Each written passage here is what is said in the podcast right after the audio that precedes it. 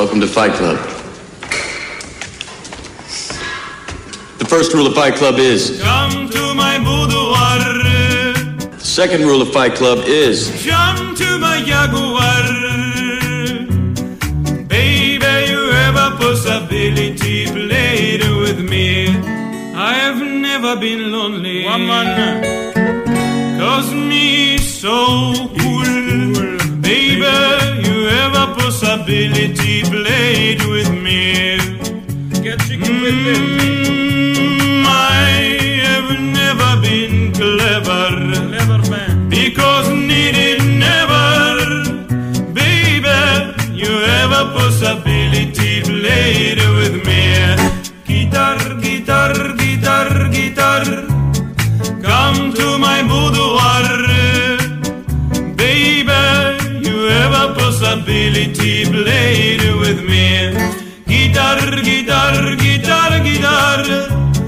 Jump to my Jaguar. Baby, you have a possibility. Played with me. I put on my pajamas and go to Bahamas. Baby, no possibility. Played with me.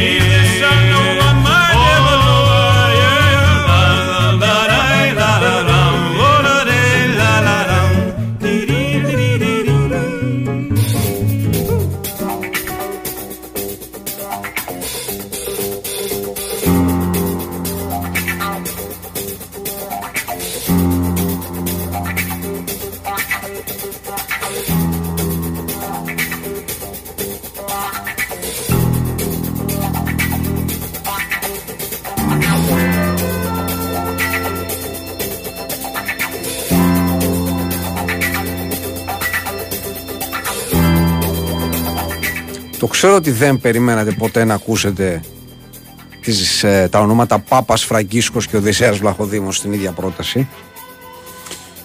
Ε, κάτσε να σκεφτώ λίγο. Mm, Πέμε να uh, σκεφτώ. Uh, Ο Οδυσσέας Βλαχοδήμος uh, πήγε στο Βατικανό uh, για να πάρει την ευλογία του Πάπα Φραγκίσκου. Uh, Α, θα, θα μπορούσε. Ναι. Θα μπορούσε. Θα μπορούσε. Αλλά γιατί να γίνει η είδηση αυτό. Ο Οδυσσέας Βλαχοδήμος απέκρουσε μια χειροβομβίδα που είχε σαν στόχο του Πάπα Φραγκίσκου. Κάπως καλύτερα. Αυτά τα δύο μπορώ να σκεφτώ έτσι πρόχειρα. Κάπως καλύτερα, ναι. Κάπως καλύτερα. Ή ο Πάπας Φραγκίσκος σε μια προσπάθεια να ανανεώσει την εικόνα του, ναι. Επισκέφθηκε ξέρω, κάποιες αθλητικές εγκαταστάσεις και βάλουν τον Βλαχοδήμο, το σουτάρει ένα πέναντι. Πώς και σουτάρει Νταϊάνα Ρος, ξέρω εγώ. Νταϊάνα Ρος δεν σούταρε πέναντι. Κλώτησε μια μπάλα τρία μέτρα και πήγε τρία μέτρα πέρα. Αυτό το λες εσύ. Ότι το λέω τρία... εγώ γιατί το είδα. Αυτό το λες εσύ. Μα το είδα, δεν το βίντεο. Και εγώ το είδα, αλλά δεν μπορώ να χαλάσω. Την τελευταία έναρξης του Μουντιάλ του ενενήντα τέσσερα. Δεν τη χάλασε η Νταϊάνα Ρος. Άνοιξε το τέρμα στα δύο, κανονικά σαν την ναι, ερυθρά θάλασσα. Έπρεπε να πάει η μπάλα προς το τέρμα. Η μπάλα δεν πήγε προς αυτά το τέρμα. Αυτά πώς ήταν λεπτομέρειες. Ναι, αλλά στο... αν πας με τα τακούνια να. Πού πας με τα τακούνια. Στο ναι. American football αυτό μπορεί να ήταν goal. Ναι, αλλά δεν ήταν το soccer. Δεν ήταν. Ναι. Ήταν soccer. Κασσελάκη, πρέπει να σου πω ότι χθες, μόνο σήμερα. Σήμερα, τι είναι πάλι, δεν έχω ξαναμιλήσει. Όχι, πάλι πάλι για Κασσελάκη, νόμιζα ότι θα περάσει αυτό το. Τελείω, όπως θέλω να πω το εξής. Σήμερα άκουσα για πρώτη φορά τη φωνή του. Δεν τον είχα ακούσει ποτέ να μιλάει. Δεν τον είχα, δεν ασχολείται. Τα σποτάκια αυτά όλα που κάνει τα τέτοια. Τι δηλώσει, τηλεοράσεις, τίποτα. Τίποτα απολύτω. Δεν είχα ακούσει τη φωνή του. Και την άκουσα σήμερα. Είναι Delaware. Όχι, είναι Delaware. Είναι Delaware.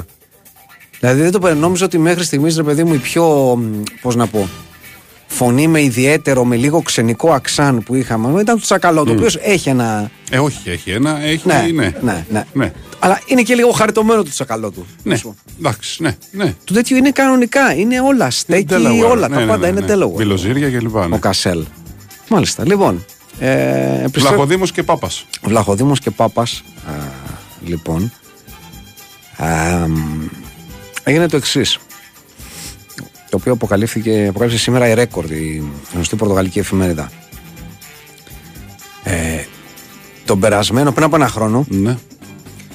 προβλήθηκε ε, ένα επεισόδιο για την. Ε, τόσο, βγάζανε κάτι τηλεοπτικά η Μπενφίκα, η, η ομάδα. Ναι. Που λεγόταν ότι εγώ αγαπάω την Μπενφίκα. Ήταν ένα, ένα τηλεοπτικό τέλος πάντων. Μιλάγανε οι παίκτες και λέγανε διάφορα. Ναι. Σε εκείνο το επεισόδιο, λοιπόν. Ο Οδυσσέας Βλαχοδήμος εμφανίζεται να μιλάει για την Πόρτο ναι. και να λέει ότι αυτή η τύπη είναι μια ομάδα που σκα... Ναι. Τα. Εντάξει. Ναι. Λοιπόν, ε, γίνεται ε, αυτεπάγγελτη κατά κύριο, πώς λένε, μήνυση. Πηγαίνει ο Βλαχοδήμος για αυτό το πράγμα στην αθλητική δικαιοσύνη. Πηγαίνει, Μπενφίκα με τους δικηγόρους, λέει: παιδιά, δεν εννοούσε αυτό. Mm-hmm. Εννοούσε ότι είναι μια ομάδα, ας πούμε, που κλέβει κλέφτες, ας πούμε, τέτοια πράγματα. Mm-hmm. Αυτό εννοούσε. Δεν ψήνεται ο, ο δικαστής. Και ετοιμαζόταν λοιπόν τώρα να βγάλει την. Ετοιμαζόταν να βγάλει απόφαση μέσα στο καλοκαίρι, γιατί είχαν αργήσει λιγάκι, να τον τιμωρήσει για μία ως τέσσερις αγωνιστικές. Mm-hmm. Εντάξει. Το οποίο, αν είχε ισχύ, θα ίσχυε και γιατί στην Νότιχαμ και οπουδήποτε mm-hmm. ήταν. Και τι γίνεται. Πριν από ενάμιση μήνα κάνει επίσκεψη ο Πάπας Φραγκίσκος στην Πορτογαλία. Ναι. Πρόσεξε. Και αποφασίζει, γιατί έτσι πώς τα κάναν παλιά οι βασιλιάδες που δίνανε χάρη mm-hmm. στους, ξέρω, στους καταδικασμένους mm-hmm. όλους, και λέει ότι τα κάνει και ο πρόεδρος Αμερικής αυτά. Τα κάνει ο πρόεδρος Αμερικής, πολύ σωστά, πολύ σωστά, ναι. ειδικά τα Thanksgiving και ξέρω, Χριστούγεννα και τέτοια. Ναι, ναι. Λοιπόν... Τα κάνει και τροχαία αυτά. Δίνει τις πινακίδες προς το Πάσχα. Τι γραφικότητα κι αυτή. Τι, τα... τα κάνει και η τροχιά. Δίνει χάρη στους οδηγούς mm-hmm. που τους δίνεις τις πινακίδες πίσω για να πάνε να σουβλήσουν τον Οβελία. Το, Θέλω να πω. Το τελευταίο ωραίο που είδα τις τροχιές ήταν που ήταν. Πώς το λένε, που τρακάρανε στον δρόμο κάτι κάγκουρες. Γιατί αν τους σταματήσουν, τέλος πάντων, να κάνουν ότι δεν τους είδαν, mm-hmm. ανοίγουν παράθυρο. Λέει πόσα τα μεγαλεύασε. Του λέει εξακόσια, του λέει και εκατό νήτρα. Του λέει αγκάζωσε το λίγο να σε δω. Συγγνώμη. Ψάρος άλλος, του λέει σίγουρα. και, και κάνει ο αστυνομικός έτσι και καλά ότι κλείνει, κλείνει τα μάτια του με τα χέρια του και του έδωσε ο άλλος μια ξεροκαζιά και έφυγε. Εντάξει, δηλαδή. Πήγε λοιπόν ο Πάπας στην Πορτογαλία για να Πάπα... μην ξεφεύγουμε από το θέμα μας. Λοιπόν, και ε, πώς το λένε, την, ε, η πρώτη εβδομάδα του Αυγούστου είναι Παγκόσμια Εβδομάδα Νεότητας. Mm-hmm. Οπότε βρήκε την ευκαιρία ο Πάπας mm-hmm. και λέει ε, τώρα, λέει, που είμαι εδώ πέρα, δίνω συγχωροχάρτη από μένα, ρε παιδί μου. Ναι. Δίνω συγχωροχάρτη σε όλους τους νεαρούς, τους μέχρι τριάντα ετών ναι. στη, στη χώρα, που είναι κατηγορούμενοι για πολύ μικρά αδικήματα. Όσοι είναι κατηγορούμενοι για πολύ μικρά αδικήματα, να παραγραφούν. Καθολικοί και μη. Όλοι, όλοι. όλοι. όλοι, όλοι. Όλα πλάσματα του Θεού, όλοι. Mm-hmm. Ναι. Οπότε τη γλίτωσε ο, τη γλίτωσε ο Βλαχοδήμος με αυτό, ναι, γιατί σβήστηκαν όλα. Ό,τι ήταν πτέσμα, ας το πούμε έτσι, ε, σβήστηκε. Και σβήστηκαν όλα. Δηλαδή, ξέρω εγώ, αν ήταν κάποιος, ξέρω εγώ, είχε έρθει εδώ πέρα και ήταν κάποιος που έφαγε κλίση και τη μίλαγε στο κινητό, θα σβηνότανε. Θα σβηνότανε. Μικρό ε, παράπτωμα, ναι. φαντάζομαι. Είναι. Ναι, ναι. Βέβαια, πρέπει να ορίσεις και πώς είναι το μικρό παράπτωμα. Θέλω να πω, τι ορίζεται ως πλημέλημα. Ναι, πλημέλημα, ναι. φαντάζομαι. Πλημέλημα. Μάλιστα. Πλημέλημα, νομίζω είναι εντάξει. Οπότε τίποτα, έπεσε ένα προστιμάκι στην Πόρτο, mm-hmm. στην Μπενφίκα, συγγνώμη. Έφυγε από τους Οδυσσέας Βλαχοδήμος. Θέλω να πω ότι αυτά όλα ναι, ναι, ήταν ναι, λίγο. Ναι, ναι, ναι, ναι. ναι. Λοιπόν. Ε, τίποτα, ένα προστιμάκι δεκαέξι χιλιάδες ευρώ. Τελειώσαμε, καθαρίσαμε και προχωράμε. Παιδιά, ναι, δυστυχώς η είδηση για τον, ε, για τον Δημήτρη Μαχαίρα, επειδή στέλνει, την ακούσαμε και εμείς πριν λίγο. Ε, δυστυχώς ισχύει. Να. Έφυγε από τη ζωή. Δεν γνωρίζουμε λεπτομέρειες. Δεν έχει σημασία. Καλά, ναι. Σημασία έχει ένας άνθρωπος που φεύγει από τη ζωή. Συλληπιτήρια στους οικείους του πάνω απ' όλα. Πολλά χρόνια στους πορεφέμους. Ήσασταν ναι. πρωινοί, τον ακούγατε. Και με τον το Βασίλη του Γερασίμου. Ήταν πολλά χρόνια εδώ πέρα. Λοιπόν. Εντάξει, συλληπιτήρια στους οικείους του, έτσι. Οπωσδήποτε. και σε όλους τους ανθρώπους που τον, που τον γνώριζαν και τον, και τον αγαπούσαν. Λοιπόν, ε, τώρα προχωράμε στα υπόλοιπα δικά μας, αφού ξεκινήσαμε με αυτό το χαριτωμένο, ας το πούμε κατά κάποιο τρόπο, με αυτή τη χαριτωμένη ε, ειδησούλα. Άφεση, άφεση αμαρτιών. Με την άφεση αμαρτιών, ναι. Ε, άφεση αμαρτιών, ε, πρέπει να πω ότι δεν ζήτησε ο μικρός πιερώτος της καρδιάς μας, mm-hmm. και δεν εννοώ από τη, ε, πώς το λένε, από τη, από τη σύζυγό του, η οποία είναι έγκυος και ο άλλος γυρίζει από εδώ και από εκεί, ε, αλλά για, τα τελευταία, για την τελευταία ιστορία που βγήκε. Ποια από όλες? Και έλεγε τον Ζεσούς. Αυτό λέω, ποια από όλες, δηλαδή. Για τον Ζεσούς, για τον Ζεσούς. Πέταξε έναν αντίπαλο, ναι, ναι, κάτω. Έχει διάφορα, κλώτησε έχει διάφορα, την μπάλα, ναι, πάνω του. Ναι. Ε, καλά που δεν πήρε κόκκινη, να λέμε. Είπε ο Ζεσούς, του έκανε παρατήρηση, ναι, του λέει, ναι, την αυτά πράγματα θα μπορούσε να έχεις πάρει κόκκινη. Mm-hmm. Έβρισε το Ζεσούς. Γράφτηκε ότι ζήτησε από τη δίκη της ομάδας να απολυθεί ο Ζεσούς. Ε, μετά γράφτηκε ότι θέλει να γυρίσει στη Βραζιλία μόλις τελειώσει συμβόλαιό mm-hmm. του με την Αλ Χιλάλ για να ετοιμαστεί εκεί για το Μουντιάλ. Έχουν ακουστεί διάφορα. Γενικά απασχολεί. Το Μουντιάλ. Το επόμενο. Το επόμενο Μουντιάλ είναι σε τρία χρόνια. Ναι, θα κάτσει φέτος και του χρόνου στην Αλ Χιλάλ. Ναι, α, το έχει, προγρα... έχει πρόγραμμα. Ναι, ότι δεν, γι' αυτό δεν υπέγραψε πολυετές συμβόλαιο με mm-hmm. την Αλ Χιλάλ. Mm-hmm. Δηλαδή πήγε εκεί για δύο χρόνια, ώστε μετά mm-hmm. να γυρίσει, ξέρω εγώ, στη mm-hmm. Σάντος που θα γυρίσει. Mm-hmm. Για να παίξει εκεί ένα χρόνο, να είναι έτοιμος για το Μουντιάλ mm-hmm. το επόμενο. Ναι. Τι να σου πω και εγώ, ότι διαβάζω καλά, για να μην, ναι, δεν ξέρω τώρα με αυτόν τον άνθρωπο. Ναι. Είναι και ανισόρροπος. Δεν έχω να πω περισσότερα. Και να ήταν ο μόνος. Λοιπόν. Ε... Ναι, βγήκε από δημοσίευμα ότι μετά το παιχνίδι εκεί με την ε, να, Ναυμπαχόρνε Μαγκάν, την ισοπαλία αυτή τη, ναι, την περίφημη, ναι, Τσατίλα Μανούρα, και, ο, και ο, η, ακούστηκε, υπόθηκε, γράφτηκε μάλλον ότι ο Νεϊμάρ ζήτησε να απολυθεί ο Ζεσούς διότι mm-hmm. δεν τον μπορώ, και ένα στάρ πρέπει να υπάρξει σε μια ομάδα mm-hmm. και σε αυτή την ομάδα είμαι εγώ. Πώς μπορείς να, να απολυθεί ένας, ένας άνθρωπος με ένα τέτοιο υπέροχο μαλλί? Εγώ ξεκινάω από εκεί. Αφήνω τα προπονητικά στην άκρη. Και με το επίθετο Χριστός. Αφήνω τα. Δεν μπορείς να τα αφήσεις. Εγώ τα αφήνω στην άκρη. Εγώ λέω: κοιτάς το Ζεσούς μπροστά σου. Μπαίνει μέσα. Κάνει μια έτσι και περνάει το χέρι από το μαλλί, σαν διαφήμιση για ναι. λακ. Το ναι. περνάει μέσα το μαλλί. Ναι. Εκείνη τη στιγμή ακούς κουδουνάκια γύρω από το κεφάλι σου. Ακούς άρπα να παίζει. Ακούς... Γιατί είναι, ε, με αυτό το μαλλί δεν μπορείς να του κρατήσεις, ας πούμε, να έχεις κανένα αρνητικό συναίσθημα. Ακούς άρπα βλέποντας το μαλλί του Ζεσούς και. Βλέπεις τους αγγέλους να παίζουν τις άρπες, γιατί στους Ζεσούς mm-hmm. τις βλέπεις μόνες mm-hmm. τους. Mm-hmm. Τους βλέπεις και τους αγγελμένους στο μαλλί του μπουρνού του μετσού. Mm-hmm. Δηλαδή να είμαστε, θέλω να είμαστε Ντάξει, λίγο ναι, okay. σεβαστικοί. Λέω για σε ό,τι που πρέπει. Είναι ναι. ζωή. Ναι. Ναι. Λοιπόν, τέλος. Βγήκε λοιπόν ο, ο Νεϊμάρ σήμερα και είπε ότι παιδιά, παιδιά, ψέματα. Mm-hmm. Είναι όλα ψέματα. Mm-hmm. Να σταματήσετε να τα πιστεύετε. Mm-hmm. Είπε, δεν... αφήστε τα αυτά. Δεν γίνεται να δημοσιεύετε ψε... ψεύτικες ειδήσεις. Mm-hmm. Και είναι έλλειψη σεβασμού. Mm-hmm. Ποιος μίλησε για έλλειψη σεβασμού? Και μην τα αναπαράγεται. Εντάξει. Και είναι αστείο γιατί δεν μπορείς να πάρεις πλέον σοβαρά τον Νεϊμάρ σε τίποτα. Δηλαδή, ξέρεις, βλέπεις κάτι που ξέρεις, λέει ο Νεϊμάρ και λες εντάξει, φλακία θα είπε. Ψέματα mm-hmm. θα είπε.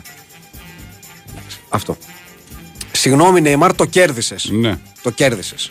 Δηλαδή, πραγματικά. Με το σπαθί σου. Μπράβο, και, ναι, και μπράβο σου. Δηλαδή, μπράβο, και μπράβο σου. Ναι, τι να πω. Τι να πω. Ε... Ένας πραγματικά αλλαγμένος Νεϊμάρ, αν υπάρχει τέτοιο πράγμα ποτέ και αν υπάρξει ποτέ, θα είναι ο Νεϊμάρ ο οποίος στο καρναβάλι της Βραζιλίας θα δώσει το παρόν. Για μένα ναι. αυτό είναι το κριτήριο. Δηλαδή, αν πούμε ρε παιδί μου, φτάσει τριάντα ένα. Αν πούμε ότι ξέρεις, αποφάσισε να κάνει μια στροφή ας πούμε, προς την ποιότητα και να πει ότι ξέρεις κάτι, ναι. τραβάω μια κόκκινη γραμμή σαν την Αντάσσα Θεοδωρίδου και από εδώ και πέρα πορεύαμε διαφορετικά γιατί με τριάντα ένα έπαιξε το μυαλό, τέλος πάντων, έκανα τα λάθη μου, έκανα τα σωστά μου. Από εδώ και πέρα τα τελευταία χρόνια της καριέρας μας θα περάσω σε πάση περιπτώσει πιο σεβασμοί. Θα αποκαταστήσω τη φήμη ναι. μου και θα δείξω ναι. στον κόσμο ποιος ναι. πραγματικά είμαι. Ναι. Και θα πω φέτος ότι δεν θα πάω ρε παιδί μου, δεν mm-hmm. θα τραυματιστώ, mm-hmm. δεν θα κάνω ότι τραυματίστηκα, δεν θα κάνω. Αν τραυματιστώ ομιγέννητο θα μείνω στην Σαουδική Αραβία να κάνω αποθεραπεία. Εκεί με τους γιατρούς, τους Σαουδάραβες. Και την περίοδο του καρναβαλιού, πότε είναι, δεν θυμάμαι. Φεβρουάριο, Μάρτιο, εκεί είναι. Θα είμαι εδώ, θα είμαι κοντά σας όλη τη μέρα στο γυμναστήριο. Δε, δηλαδή, ούτε δορυφορική, ούτε σε δορυφορική δεν θα το βλέπω το καρναβάλι. Ναι.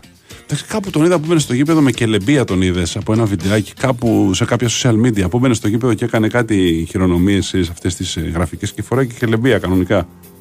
Έκανε χαιρομές τύπου Ροναλντίνιο, πατατάκια. Με... τύπου κουνάω, τα... τύπου... έκανα κάτι χαιρετούρες, ας πούμε, μα, μαγιόρικες, γιατί είναι και μαγιόρος. Εντάξει, τώρα υπάρχουν αυτά. Έβγαλε και, και Αλ Νάσαρ Κοντζαμάν βιντεάκι δυόμιση λεπτά που είναι ο Ρονάλντο με την Κελεμπία mm-hmm. και οι υπόλοιποι παίκτες. Εντάξει, τώρα mm-hmm. αναμενόμενα είναι αυτά. Sorry κιόλας. Το λέω κύριε... γιατί ξεκίνησε το καρναβάλι από το Σεπτέμβριο.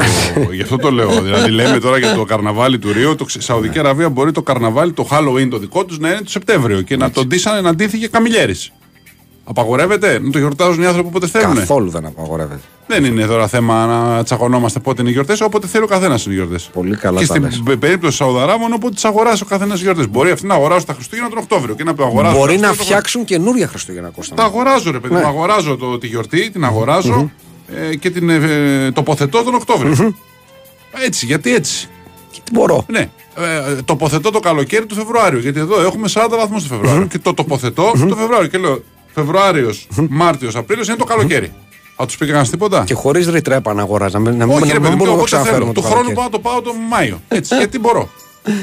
Ωχ, η United επίσης μπορεί να πήξει το Σάντσο μέχρι τέλους. Συγγνώμη, πρέπει να το πούμε. Διότι τη μανούρα την ξέρετε που έχει γίνει. Έτσι, πια είναι μανούρα, τρέχει δύο εβδομάδες ήδη. Με την ιστορία, με τη διαμάχη με τον Τεν Χαγ, γνωστή τέλος πάντων η, η ιστορία από τον ντέρμπι με την Arsenal. Τώρα πλέον η ιστορία ξεκίνησε με τον Σάντο να προπονείται μόνος του και αυτή τη στιγμή mm-hmm. βρισκόμαστε στο σημείο που έχει αποκλειστεί από τα πάντα. Η τιμωρία θα είναι να προπονείται με τον Μαγκουάιρ. Ναι. Δηλαδή η πραγματική τιμωρία, το κατώτερο, το, το τελευταίο καζάν της κόλασης για ένα παίκτη που έχει υποπέσει. Το κύκλος της κόλασης του Δάντη. Ναι, ναι, ναι. Είναι να του πούνε, θα προπονείσαι εσύ με τον Μαγκουάιρ. Θα, θα τον περνάς, mm-hmm. θα τον βάζεις και θα τον περνάς και αυτή θα την προπονήσεις. Mm-hmm. Παίζει σήμερα ο Μαγκουάιρ. Παίζει πάντα ο Μαγκουάιρ, τι εννοείς. Γιατί ποτέ έλειψε από κοντά μας. Ποτέ έλειψε. Δεν είναι, δεν είναι τραυματισμός. Λοιπόν, βάλε μια ανατελεία, βάλε μια ανατελεία, σε παρακαλώ, γιατί έχουμε Κώστα Νικολακόπουλο στην ε, τηλεφωνική γραμμή.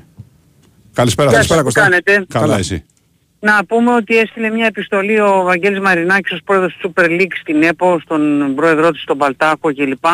Ε, την οποία πολύ επιθετική, την οποία αναφέρει ότι η εισήγησή του ως uh, Super League θα είναι να ζητήσει uh, η αρμόδια επιτροπή της ΕΠΟ, θεσμικά δηλαδή, από την UEFA να προτείνει τρεις αρχιδιαιτητές και μέσα από θεσμική διαδικασία να επιλεγεί ο ένας που θα πάρει τη θέση του Μπένετ.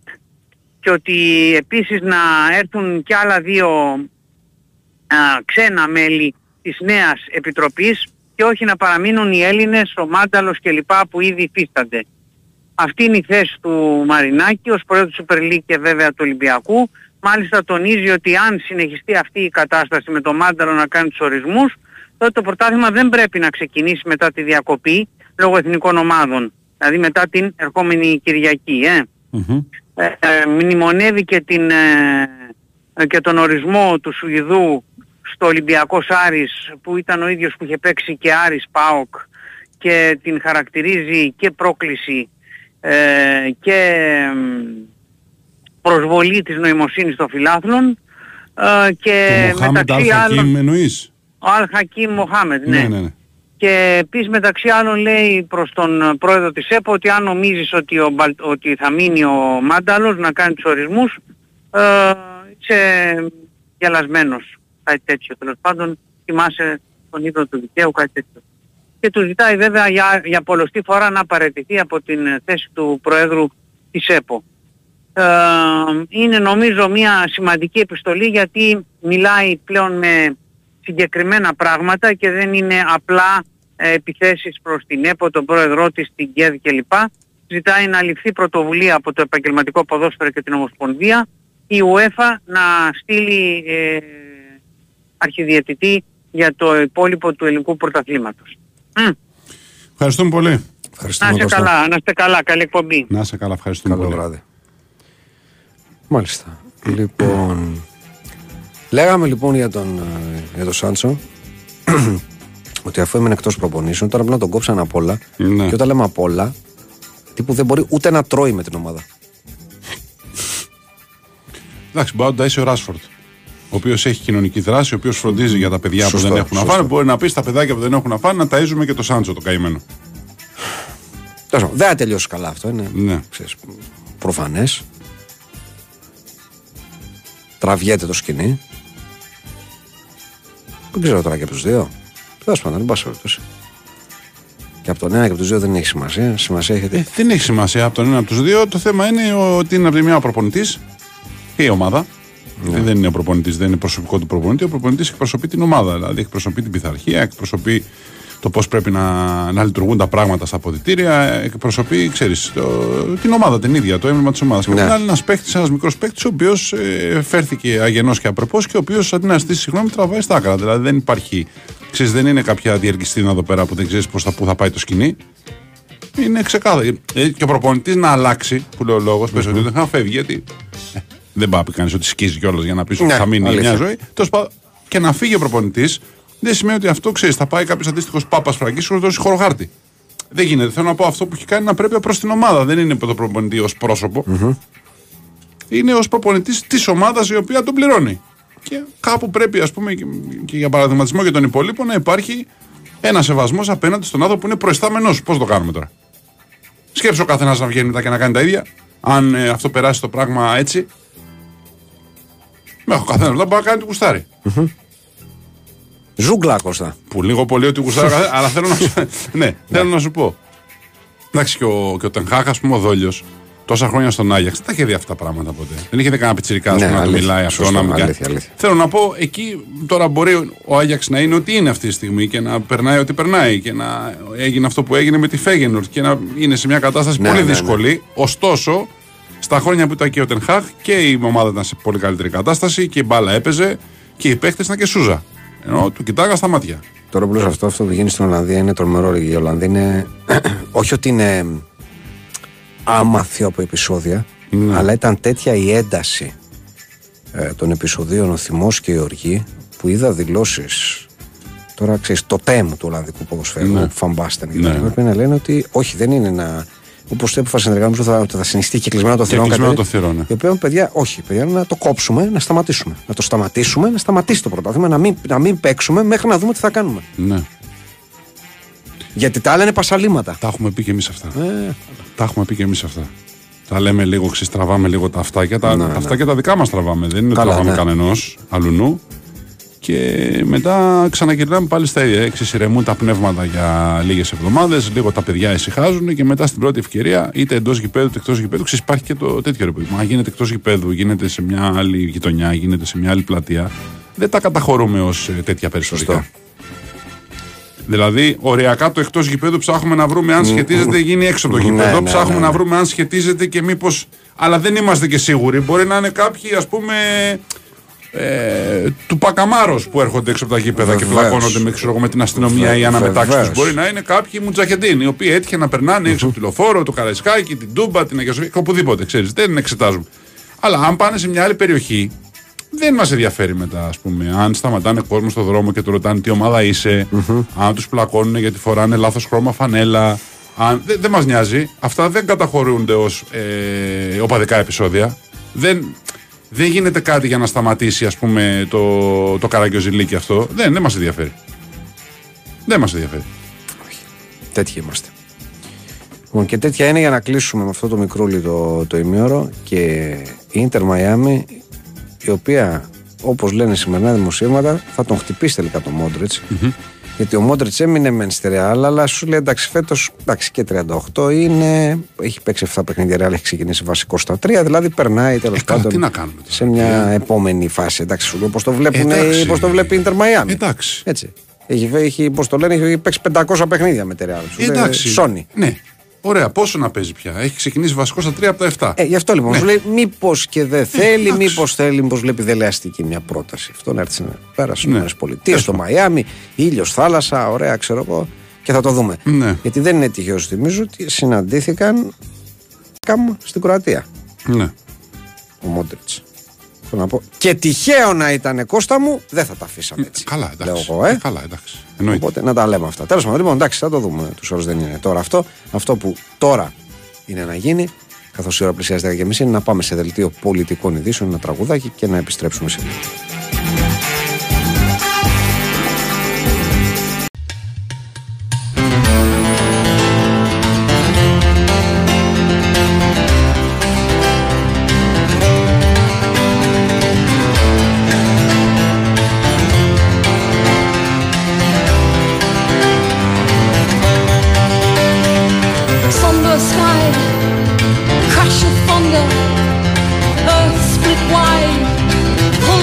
thunder.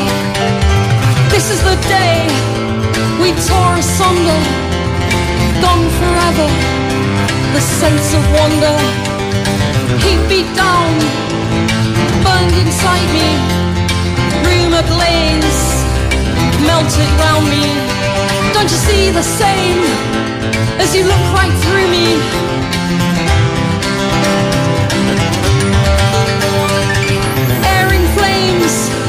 Your words unspoken, siren screamed, the world tore open. Can you feel this pain and keep your heart unbroken?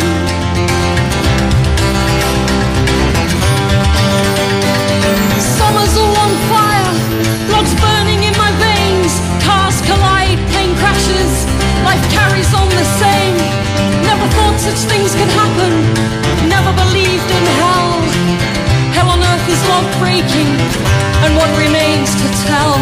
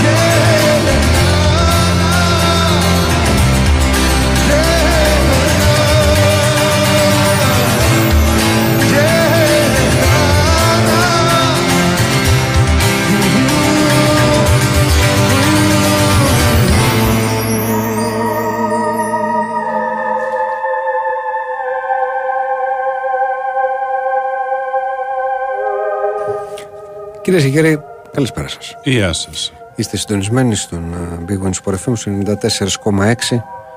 Ακούτε την εκπομπή Fight Club. Θα είμαστε παρέα μέχρι τα μεσάνυχτα με τον Τάκη Μπουλή στη ρύθμιση των ήχων και τις μουσικές επιλογές. Ξεκίνησε με, με μαγική μουσική επιλογή. Ann Clark και Elegy for a Lost Summer. Αυτό ήταν το πρώτο τραγούδι που ακούστηκε. Βαλεντίνα Νικολακοπούλου στην οργάνωση και επιμέλεια της παραγωγής. Τα μηνύματά σας φτάνουν σε εμάς με τους γνωστούς τρόπους. Μπαίνετε στο sportfm.gr, κλικάρετε στο πάνω μέρος της κεντρικής, εκεί που γράφει ραδιόφωνο live, ανοίγει ο media player και μαζί του μια φόρμα μέσω της οποίας μπορείτε να γράψετε και να μας στείλετε αυτό που θέλετε να μας πείτε. Τα email σας στο rama για μηδέν πέντε ατ yahoo τελεία gr. Οποτεδήποτε το επιθυμείτε. Fight Club δύο τελεία μηδέν σε Facebook και YouTube για να μας βρείτε. Το ίδιο γράφετε στην αναζήτηση του Google Play Store ή του App Store για να βρείτε και να κατεβάσετε δωρεάν το application της εκπομπής, το οποίο έχει έτσι αρκετές ωραίες κατηγορίες και αρκετά πράγματα και playlist και διάφορα ωραία. uh, Fight Club δύο χιλιάδες ένα όλο μαζί ως uh, μία λέξη, το γράφετε στο Instagram για να μας βρείτε, και fight club τελεία gr το site της εκπομπής με ξεχωριστή ενότητα, επειδή συχνά πυκνά ρωτάτε, με μουσικά αφιερώματα, γενικώς ξεχωριστές ενότητες για όλα τα πράγματα αν τα ψάξετε. Κώστας Βαμάκης, Γιάννης Τσαούσης στα μικρόφωνα. Επειδή ρωτάτε και ξαναρωτάτε και είναι η είδηση δυστυχώς ε, φρέσκια, ναι, ο, έφυγε ο Δημήτρης Μαχαίρας ως ραδιοφωνικός παραγωγός του, του Sport εφ εμ επί πολλά χρόνια. ε, Και πριν συνεχίσουμε, έχουμε, α, καρχάς έχουμε δύο πραγματάκια. Το ένα, ναι, πες το και μετά θα πούμε. Το ένα είναι διπλή πρόσκληση. Ναι. Έχουμε και σήμερα προσφορά της Στίχημαν. Είναι για το παιχνίδι του Πας Γιάννενα με τον Ολυμπιακό για τη Στίχημαν Super League. ε, διπλή πρόσκληση και η διαδικασία είναι γνωστή. Στέλνετε μέσω ίντερνετ ονοματεπώνυμο και αριθμό κινητού τηλεφώνου, ε, προϋπόθεση να είστε άνω των είκοσι ένα ετών και θα σας καλέσουμε ε, μόλις γίνει κλήρωση στον τυχερό για να μας δώσετε τα στοιχεία σας, περαιτέρω στοιχεία, αριθμό ταυτότητας και άμχα το δικό σας και του ανθρώπου που θα έρθει μαζί σας στο γήπεδο. Να από, θυμίσου... τώρα, ναι. από τώρα και σαράντα μέχρι και πενήντα οκτώ στέλνετε λοιπόν ε, τα μηνύματά σας για μια διπλή πρόσκληση για το μάτς Πας Γιάννενα Ολυμπιάκος, το οποίο είναι στο, έχει οριστεί στο πλαίσιο της έβδομης αγωνιστικής την ερχόμενη Κυριακή πρώτη Οκτωβρίου στις οκτώ και μισή στους Ζωσιμάδες, έτσι για να ξέρουμε και τι είναι, πότε είναι κτλ. Ε, θα μιλήσουμε για την αγωνιστική γιατί έχουμε και μεσοβδομαδή, θα μιλήσουμε λίγο αργότερα. Αυτό που πρέπει να πούμε είναι ότι σήμερα ε, έκανε πρεμιέρα η, νέα σεζόν. η φρέσκια σεζόν ναι. των El Sombrero Stories στο κανάλι της Στίχημαν, στο, στο Spotify, στην οποία έχουμε τη, τη χαρά τέλος πάντων να, να συμμετέχουμε. Ε, καινούριες ωραίες φρέσκες ιστορίες μετά τις οκτώ μουντιαλικές και τις είκοσι τέσσερις οι οποίες τις ακολούθησαν. Ε, έχουμε καινούριο κοσκινάκι τώρα. Mm-hmm. Έχουμε τα δύο πρώτα επεισόδια τα οποία ε, βγήκανε σήμερα και μπορείτε να τα, να τα βρείτε εκεί. Το ένα ε, ασχολείται με την, με την οικογένεια Μοντέρο, την οικογένεια των πιο σκληρών καρδίδων. Δεν ξέρω αν έκανα κάποια διακοπή εδώ πέρα. Δεν ξέρω κι εγώ. Κάτι, κάτι ναι. Ναι, είχα κάποια παράσιτα. Που πάτησαν πόδι σε γήπεδο. Κατά να... μάνα, κατά κύρι είναι ναι, αυτό ναι, το πράγμα. Ναι. Ναι. Και η έμφαση δεν είναι στον Παύλο Μοντέρο, διότι, διότι τον Παύλο Μοντέρο λίγο πολύ τον ζήσαμε, τον ξέρουμε. Έχουμε μερικά ωραία πραγματάκια ναι. για τον Παύλο Μοντέρο, μερικά ωραία, τα, τα οποία να είναι καλά, μας τα έχει πει ο Αντσελότι, τα έχει γράψει ναι. στην, στην αυτοβιογραφία του. Οπότε έχει ωραία πράγματα να, να διηγηθεί. Είναι για τον μπαμπά του. Αλλά κατά βάση είναι για τον μπαμπά ναι, του. Ο οποίος ήταν χειρότερη η περίπτωση από ναι. αυτόν τελικά. Δηλαδή, αν το πιστεύετε, ήταν, ναι, ήταν χειρότερη. χειρότερη. Ε, ήταν έως πολύ χειρότερη ενδεχομένως ναι. ο μπαμπάς του. Δηλαδή, ήταν, αν έπαιζε σήμερα, ας πούμε, αυτός ο άνθρωπος έμπαινε σε μια χρονοκάψουλα και έβγαινε ναι, σήμερα. Ναι. Θα έπαιζε κατά μέσο όρο περίπου τρία παιχνίδια τη χρονιά. Στα υπόλοιπα mm-hmm. θα είχε δώδεκα αγωνιστικές τιμωρία. Ναι, ναι, ναι. δεκαοκτώ αγωνιστικές τιμωρία για το σκληρό μαρκάρισμα πάνω στον αντίπαλο, ξέρω εγώ αυτό. Έτσι. Έτσι Άρα, τρομερή ιστορία και αυτή και βεβαίως η μάχη του Μπουφέ ή η Pizza Gate. Ναι. Εκείνο το, το περίφημο παιχνίδι ανάμεσα στη Manchester και την Arsenal. Με ένα κομμάτι πίτσας το οποίο προσγειώθηκε πάνω στο κεφάλι του Σερ Άλεξ Φέργκισον. Με μανούρες, με το αίτο της Arsenal που έσπασε. Ναι, και χρειάστηκε πολυετής έρευνα για να μάθουμε ποιος ήταν ναι, ο, ναι. ο πιτσορύπτης. Ναι. Υπάρχει αποκάλυψη αυτού μέσα στο podcast, αν θέλετε να ξέρετε. Ναι. Εντάξει, το βγάζουμε εις πρώτοι προφανώς, αλλά θέλω να πω, ξετυλίγουμε όλη την ιστορία και φτάνουμε και στον ένοχο, ο οποίος παραδέχτηκε την ενοχή του αρκετά χρόνια μετά. Mm-hmm. Και αυτή η πολύ ωραία ιστορία. Έτσι. Λοιπόν, οπότε αυτά τα δύο είναι τα δύο ε, φρέσκα, έτσι ας το πούμε, και θα ακολουθήσουμε. Και σταματήστε να στέλνετε μηνύματα για τα εισιτήρια με ονόματα όπως Κώστας Μήτρογλου ή Στέφανος Κασσελάκης. Δηλαδή, σοβαρευτείτε λίγο. Ναι. Ο Στέφανος Κασσελάκης και ο Κώστας Μήτρογλου δεν θα θέλανε διπλή πρόσκληση από τη Στοίχημα για να πάνε στο γήπεδο. Mm-hmm. Είναι star. Θα μπαίναν έτσι. Mm-hmm. Άρα καταλαβαίνουμε εννοώ ότι δεν είστε εσείς. Ναι. Έτσι. Λοιπόν. Ε... Πάμε παρακάτω, πάμε στα. Ε, επιστρέφουμε. Α, ε, έχουμε παιχνίδια σε εξέλιξη. Συγγνώμη γιατί τα έχουμε, τα έχουμε αφήσει. Έχουμε Juventus Lecce για τη Serie A ημίχρονο χωρίς γκολ στο παιχνίδι. Έχουμε το Μαγιόρκα Μπαρσελόνα το οποίο ξεκίνησε στις δέκα και μισή και η Μαγιόρκα προηγείται ήδη ένα μηδέν. Έχουμε το Lille Rems λίγο πριν το ημίχρονο στο μηδέν δύο. Έχουμε το Preußen Bayern, εντάξει, κύπελο Γερμανίας μηδέν τρία ημίχρονο. Έχουμε επίσης για τον τρίτο γύρο του League Cup. Στο σημαντικό παιχνίδι της ημέρας Manchester United Crystal Palace δύο μηδέν. Έχουμε ένα Ζηρίχη Grasshoppers ένα μηδέν στο πενήντα. Και τέλος πάντων κι άλλα έχουμε Serie B. Αυτά, άμα θέλετε, ρωτάτε εδώ. Πορτογαλίες, δεύτερη κατηγορία Γαλλίας κτλ. Αλλά τα παρακολουθούμε. Έχουμε Kings Cup επίσης, αλλά δεν παίζει καμιά. Δεν παίζει κανένας. Τι είναι το Kings Cup? Έλα, Κώστα, τώρα τι είναι το Kings Cup. Αυτά σε δύο χρόνια θα τα παίζει στα δάχτυλα τώρα. Τι είναι το Kings Cup? Τι είναι το Kings Cup? Είναι, είναι το, το, το, το κύπελο του Βασιλιά. Ναι.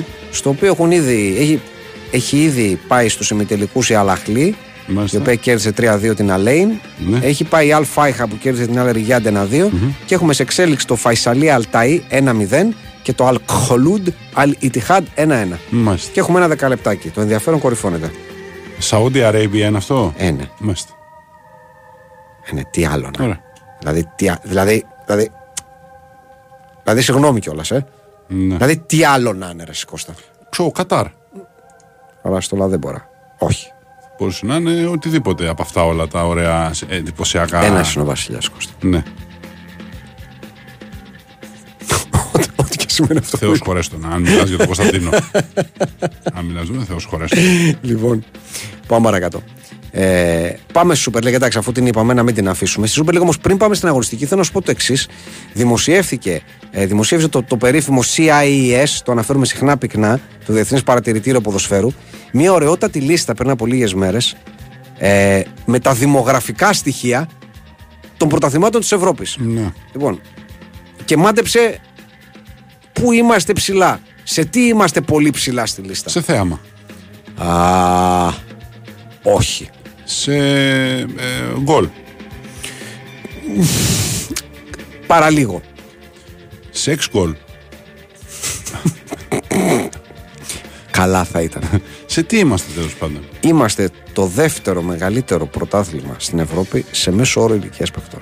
Ε, κακό είναι που έχουμε τους έμπειρους παίχτες, δηλαδή δεν καθώς. Καταλαβαίνω δηλαδή. είκοσι οκτώ κόμμα πέντε. Μια χαρά, είκοσι οκτώ κόμμα πέντε τι είναι δηλαδή, είναι μεγάλη. Όριμοι είναι στην καλύτερη φάση της καριέρας. Μπαίνουν στην καλύτερη τε, τετραετία της καριέρας τους. Πίσω μόνο από την Κύπρο πρέπει να σου πω, ναι. Η οποία είναι στα είκοσι οκτώ κόμμα έξι ε, επίσης. Πολύ ωραία. Ο ελληνισμός είναι, έχει, εν πάση περιπτώσει. Και ομονοεί κιόλας. Ομονοεί και πηγαίνει στο, στο, στο δρόμο του ποδοσφαιρικού θεού. Πηγαίνει. Mm-hmm. Δεν καταλαβαίνω δηλαδή mm-hmm. που είναι το κακό, το αναφέρουμε σαν ένα κακό. Να κοιτάξουν οι άλλοι που έχουν τα μοιράκια μέσα να και κάτι αμούστακους και κάτι mm-hmm. εκεί που ακόμα βγάζουν το χνοτομούστακο πάνω εδώ πέρα mm-hmm. και η φωνή τους κάνει αυτό. Δεν τις διπλοτέτειες. Mm-hmm. Αυτούς να δουν τα χάλια τους. Όχι εμείς που έχουμε τους λεβέντες, τους εικοσιοκτάχρονους. Πολύ καλά κάνουμε. Και από τις ομάδες όλες αυτές, η ομάδα με το μεγαλύτερο μέσο όρο ηλικίας στην Ελλάδα είναι ο Άρης, mm-hmm. με μέσο όρο ρόστερ τριάντα κόμμα τέσσερα χρόνια. Μοναδική ομάδα που περνάει τα, τα τριάντα. Άσχημα είναι. Πολύ έμπειρη ομάδα. Mm-hmm. Δεύτερη Λαμία, τρίτη Πανάθα είκοσι εννιά κόμμα οκτώ, mm-hmm. επίσης έμπειρη. Όφι και ΑΕΚ από πίσω στα είκοσι εννιά. Εντάξει, αυτή είναι, αυτή είναι η επιλογή Λέβαια. μας, κύριε. Δεν, δεν καταλαβαίνω δηλαδή ποιο είναι το... Από μένα κανένα, κανένα Ποιο είναι το πρόβλημα. Πάρα πολύ καλά είναι όλα αυτά. Έτσι, λοιπόν, ε, οπότε πάμε στην αγωνιστική. Πάμε στην αγωνιστική. Λοιπόν, έχουμε μεσοβδόμαδη αγωνιστική. Ε, Τετάρτη, Πέμπτη. Θα τα πούμε όλα. Δεν θα τα πούμε τώρα μισά-μισά. Έτσι. Όπως πρέπει. Όπως το κάνουμε. Ποτέ. Γιατί δεν έχει μεσοβδόμαδες αγωνιστικές. Ναι. Όπως θα το κάναμε. Αν όπως η... θα το κάναμε και θα ναι. το κάνουμε τώρα. Τέλος πάντων με την, με την ευθυκρισία mm-hmm. έτσι, που, που μας διακρίνει. Λοιπόν, και τη μεγάλη επιτυχία που μας διακρίνει. Γιατί τρέπεσαι να το πεις αυτό το πράγμα.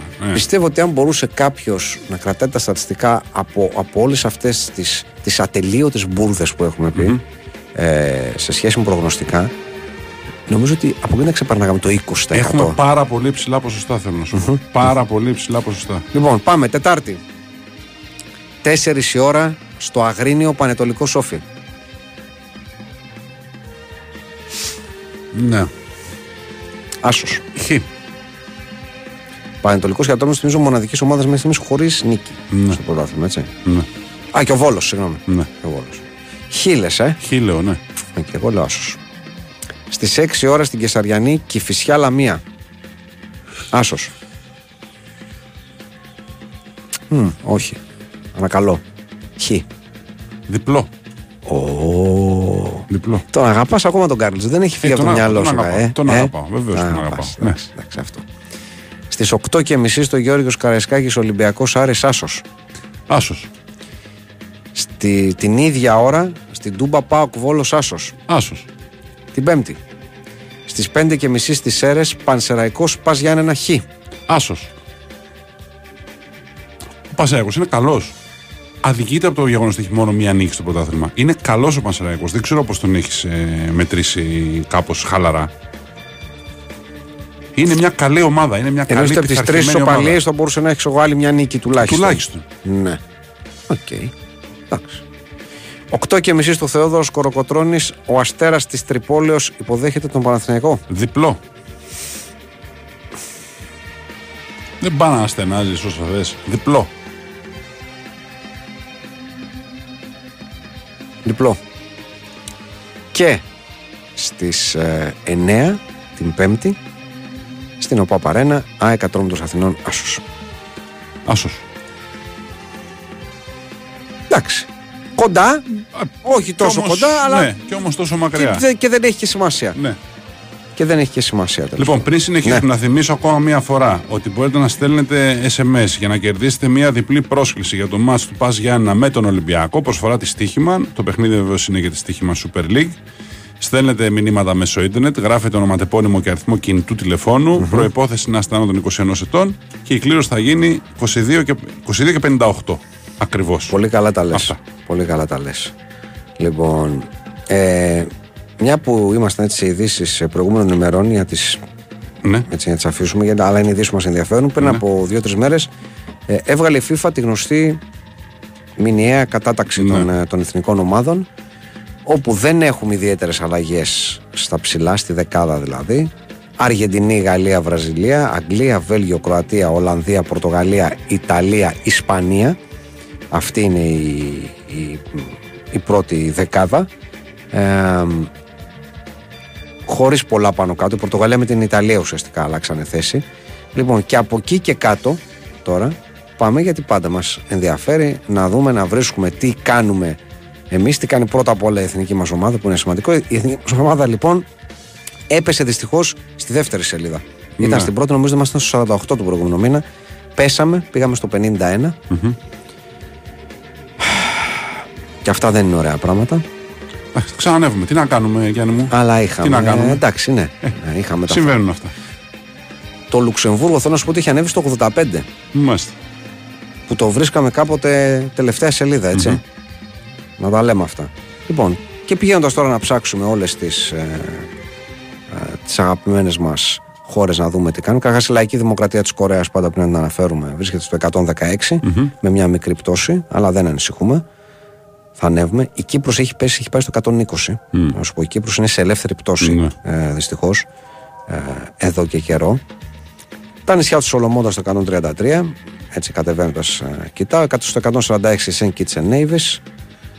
Uh, και πηγαίνοντας έτσι προς το τέλος για να δούμε τις πολύ πολύ αγαπημένες μας ομάδες, το, θα, περίμενε, τάκι θα το βρούμε. Θα σου πω ότι η κινέζικη Ταϊπέι είναι στο εκατόν πενήντα τέσσερα, για να κάνουμε και λίγη γεωγραφία, και η Μιανμάρ στο εκατόν εξήντα ένα. Εντάξει, ε, το Νότιο Σουδάν στο εκατόν εξήντα επτά, τα Φίτζη στο εκατόν εβδομήντα, η Γρενάδα στο εκατόν εβδομήντα τρία, ο Άγιος Βικέντιος και οι Γρεναδίνες στο εκατόν εβδομήντα έξι, το Μπελίζ στο εκατόν ογδόντα, το Μπουτάν τάκινε στο εκατόν ογδόντα τέσσερα. Ανέβηκε όμως. Ανέβηκε. Ήταν μια θέση κάτω. Προσπέρασε το Μακάο. Πρέπει να σου πω. Ναι, ναι, ναι. ναι. Λοιπόν, ε, Αρούμπα στο εκατόν ενενήντα τρία, τα νησιά Κεϊμάν στο εκατόν ενενήντα έξι και πηγαίνοντας προς την ε, τελευταία. Το Κουρασάο δεν μου, δεν μου λες και με στεναχωρείς. Τώρα, τώρα. Είναι τα... πιο πάνω το Κουρασάο. Περίμενε. Γιατί, ναι. Τα γαμμένα στα εξακόσια είκοσι πέσανε λίγο, είμαστε στο διακόσια τρία. Mm-hmm. Αμερικανικές Παρθένες νήσι στο διακόσια τέσσερα. Στην τελευταία θέση της παγκόσμιας κατάταξης βρίσκεται ο Άγιος Μαρίνος στο νούμερο διακόσια επτά. Ε, ποιο μου είπες το, το κουρα... Κουρασάο. Το Κουρασάο, ε. Είναι ψηλά, είναι πάνω από την εκατοστάδα, θυμάμαι, και με, με τάσεις αυξητικές να. Όχι πάνω από την εκατοστάδα. Πάνω. Είναι διψήφιο. Είναι διψήφιο. στο ενενήντα. Ε, αυτό σου λέω τώρα. Εντάξει, ερχόμαστε. Ερχόμαστε. Είναι στο ενενήντα. Είναι στο... Έχουμε ακόμα ακούσει για την εκεί. Ε, νομίζω όχι. Πρέπει να έχει φύγει. Δεν, δεν μην το λέω και τώρα να και, το. Και πώς θα συνεχίσουμε. Έχει αφήσει κληρονομιά. Μάλιστα. Οκ. Okay. Εντάξει. Όχι, παιδιά, εσείς ξέρετε. Εσείς ξέρετε. Εγώ στη λίστα το βρήκα στο ενενήντα. Τώρα αν είναι ο. Πώς το λένε. Αν είναι ακόμα γουσχίτινγκ, έχουμε ελπίδα και για πρώτη σελίδα, λέω εγώ. Όχι, αποσύρθηκε από το ποδόσφαιρο, λέει, το, το είκοσι ένα, και αποσύρθηκε παράλληλα και τον πάγκο του Κουρασάου το, το Σεπτέμβριο του είκοσι ένα, πριν δύο χρόνια. Α, έχει περάσει πολύς καιρός. Πόσο είναι ο Χίτινγκ, είναι εβδομήντα πέντε άρις. Είναι εβδομήντα πέντε άρις, ναι. Μάλιστα. εβδομήντα έξι άρις για την ακρίβεια. Ναι. Οκ. Okay. Εντάξει. Εντάξει. Αλλά έχει αφήσει την κληρονομιά του πίσω και.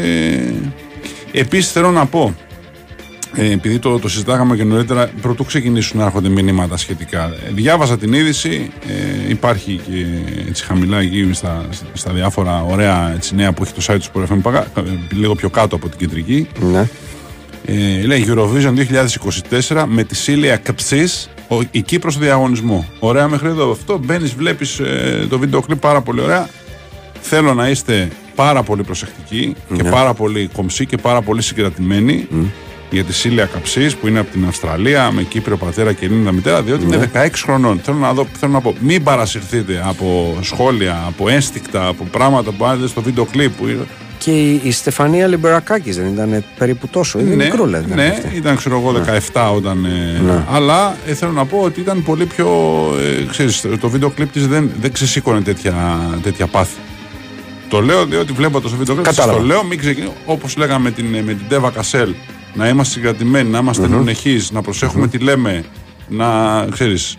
Φίλαθλοι, προστατεύσε την ομάδα ναι, μας. Ναι, ναι. Κατάλαβα, κατάλαβα, κατάλαβα. Εσύ, το λέω από τώρα, γιατί είστε κάτι άνθρωποι που αρχίζετε και λέτε πράγματα χωρίς να έχετε δει πρώτα ναι.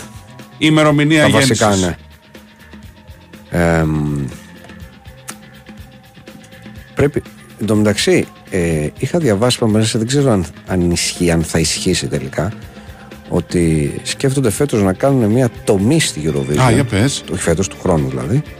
Ε, να περικοπεί κατά μία ώρα. Να πάμε από τις τέσσερις στις τρεις. Δεν θυμάσαι που ξεκίνησε εξωγονιά, mm. τελείωνε μία εξωγονιά, μισή, μία μισή. Σκέφτομαι να την κόψουν μία ώρα, να την κάνουν λίγο πιο τηλεοπτική. Mm. Δεν ξέρω τι, τι θα χάσουμε από αυτό. Τι σημαίνει ότι θα χάσουμε από αυτό. Δεν ξέρω αν είναι τα πανηγύρια. Γιατί ας πούμε το τραγουδιστικό είναι το, το μέρος ναι. είναι συγκεκριμένο. Το, το, το μετά το έχουν, το έχουν σφίξει. σφίξει αρκετά. Ναι. Οπότε δεν ξέρω τι ακριβώς θα κόψουν. Υποτίθεται ότι ξέρεις, κάποια κενά υπάρχουν να προλάβουν να ετοιμάσουν το stage όταν χρειάζεται να γίνει αλλαγή σκηνικού, μετά να μπορέσουν να μαζέψουν τις ψήφους, ξέρεις, να γίνει όλη η δικασία του. Και εγώ δεν ξέρω πώς μπορεί να, να μαζευτεί. Λιγότερες χώρες. Θα το ξέραμε ήδη, ναι. φαντάζομαι. Νομίζω ότι το ξέραμε ήδη. Τέλος πάντων, θα το δούμε. Ο μέχρι τότε, μια που ήμασταν στις ε, σελίστες, μια ακόμα λίστα ε, πριν πάμε στην, ε, στην κλήρωση, η οποία λίστα. Είναι λίστα του Transfermarkt με την πιο ακριβή ενδεκάδα αυτή τη στιγμή στον κόσμο. Ναι. Σε σύστημα τρία πέντε δύο, προσέξτε, όχι έντεκα πιο ακριβοί παίκτες, ναι. η πιο ακριβή ενδεκάδα. ενδεκάδα ναι. Έτσι. Δηλαδή, ο ακριβότερος τερματοφύλακας, οι ακριβότεροι, οι τρεις ακριβότεροι κεντρικοί αμυντικοί, ναι. οι πέντε πιο ακριβοί μέση μεσοεπιθετικοί και οι δύο πιο ακριβοί επιθετικοί. Ναι. Σωστά. Ναι. Λοιπόν, πάμε. Ναι. Τερματοφύλακας ο Μενιάν. Okay. σαράντα πέντε μοίρια.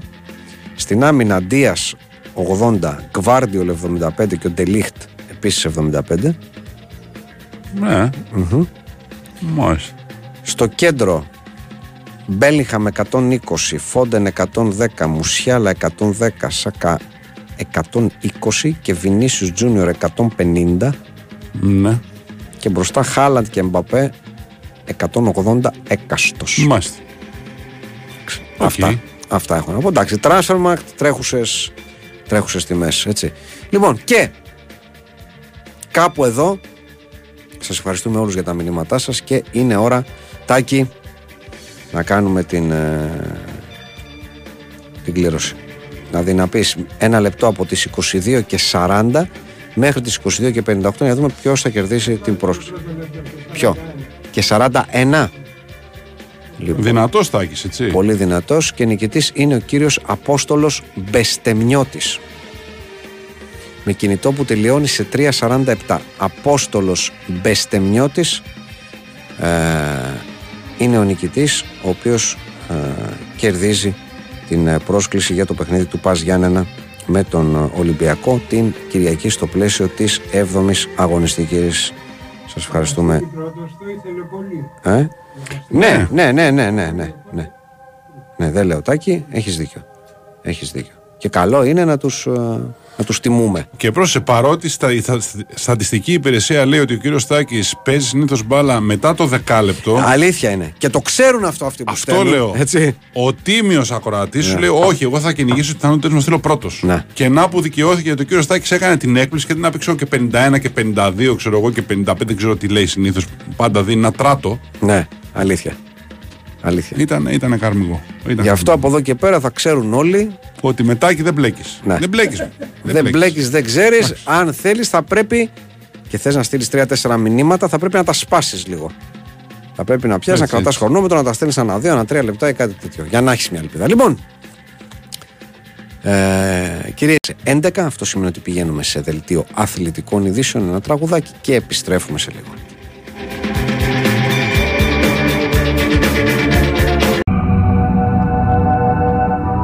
Yeah.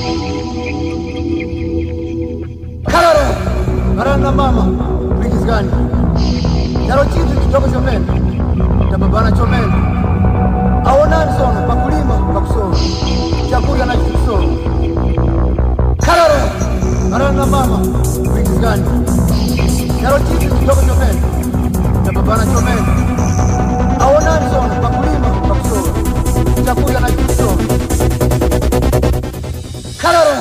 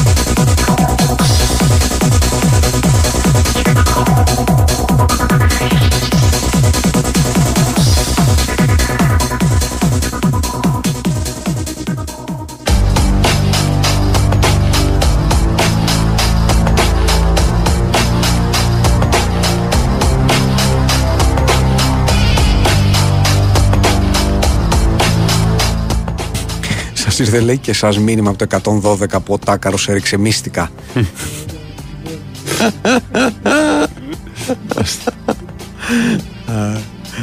Άρε Τάκη.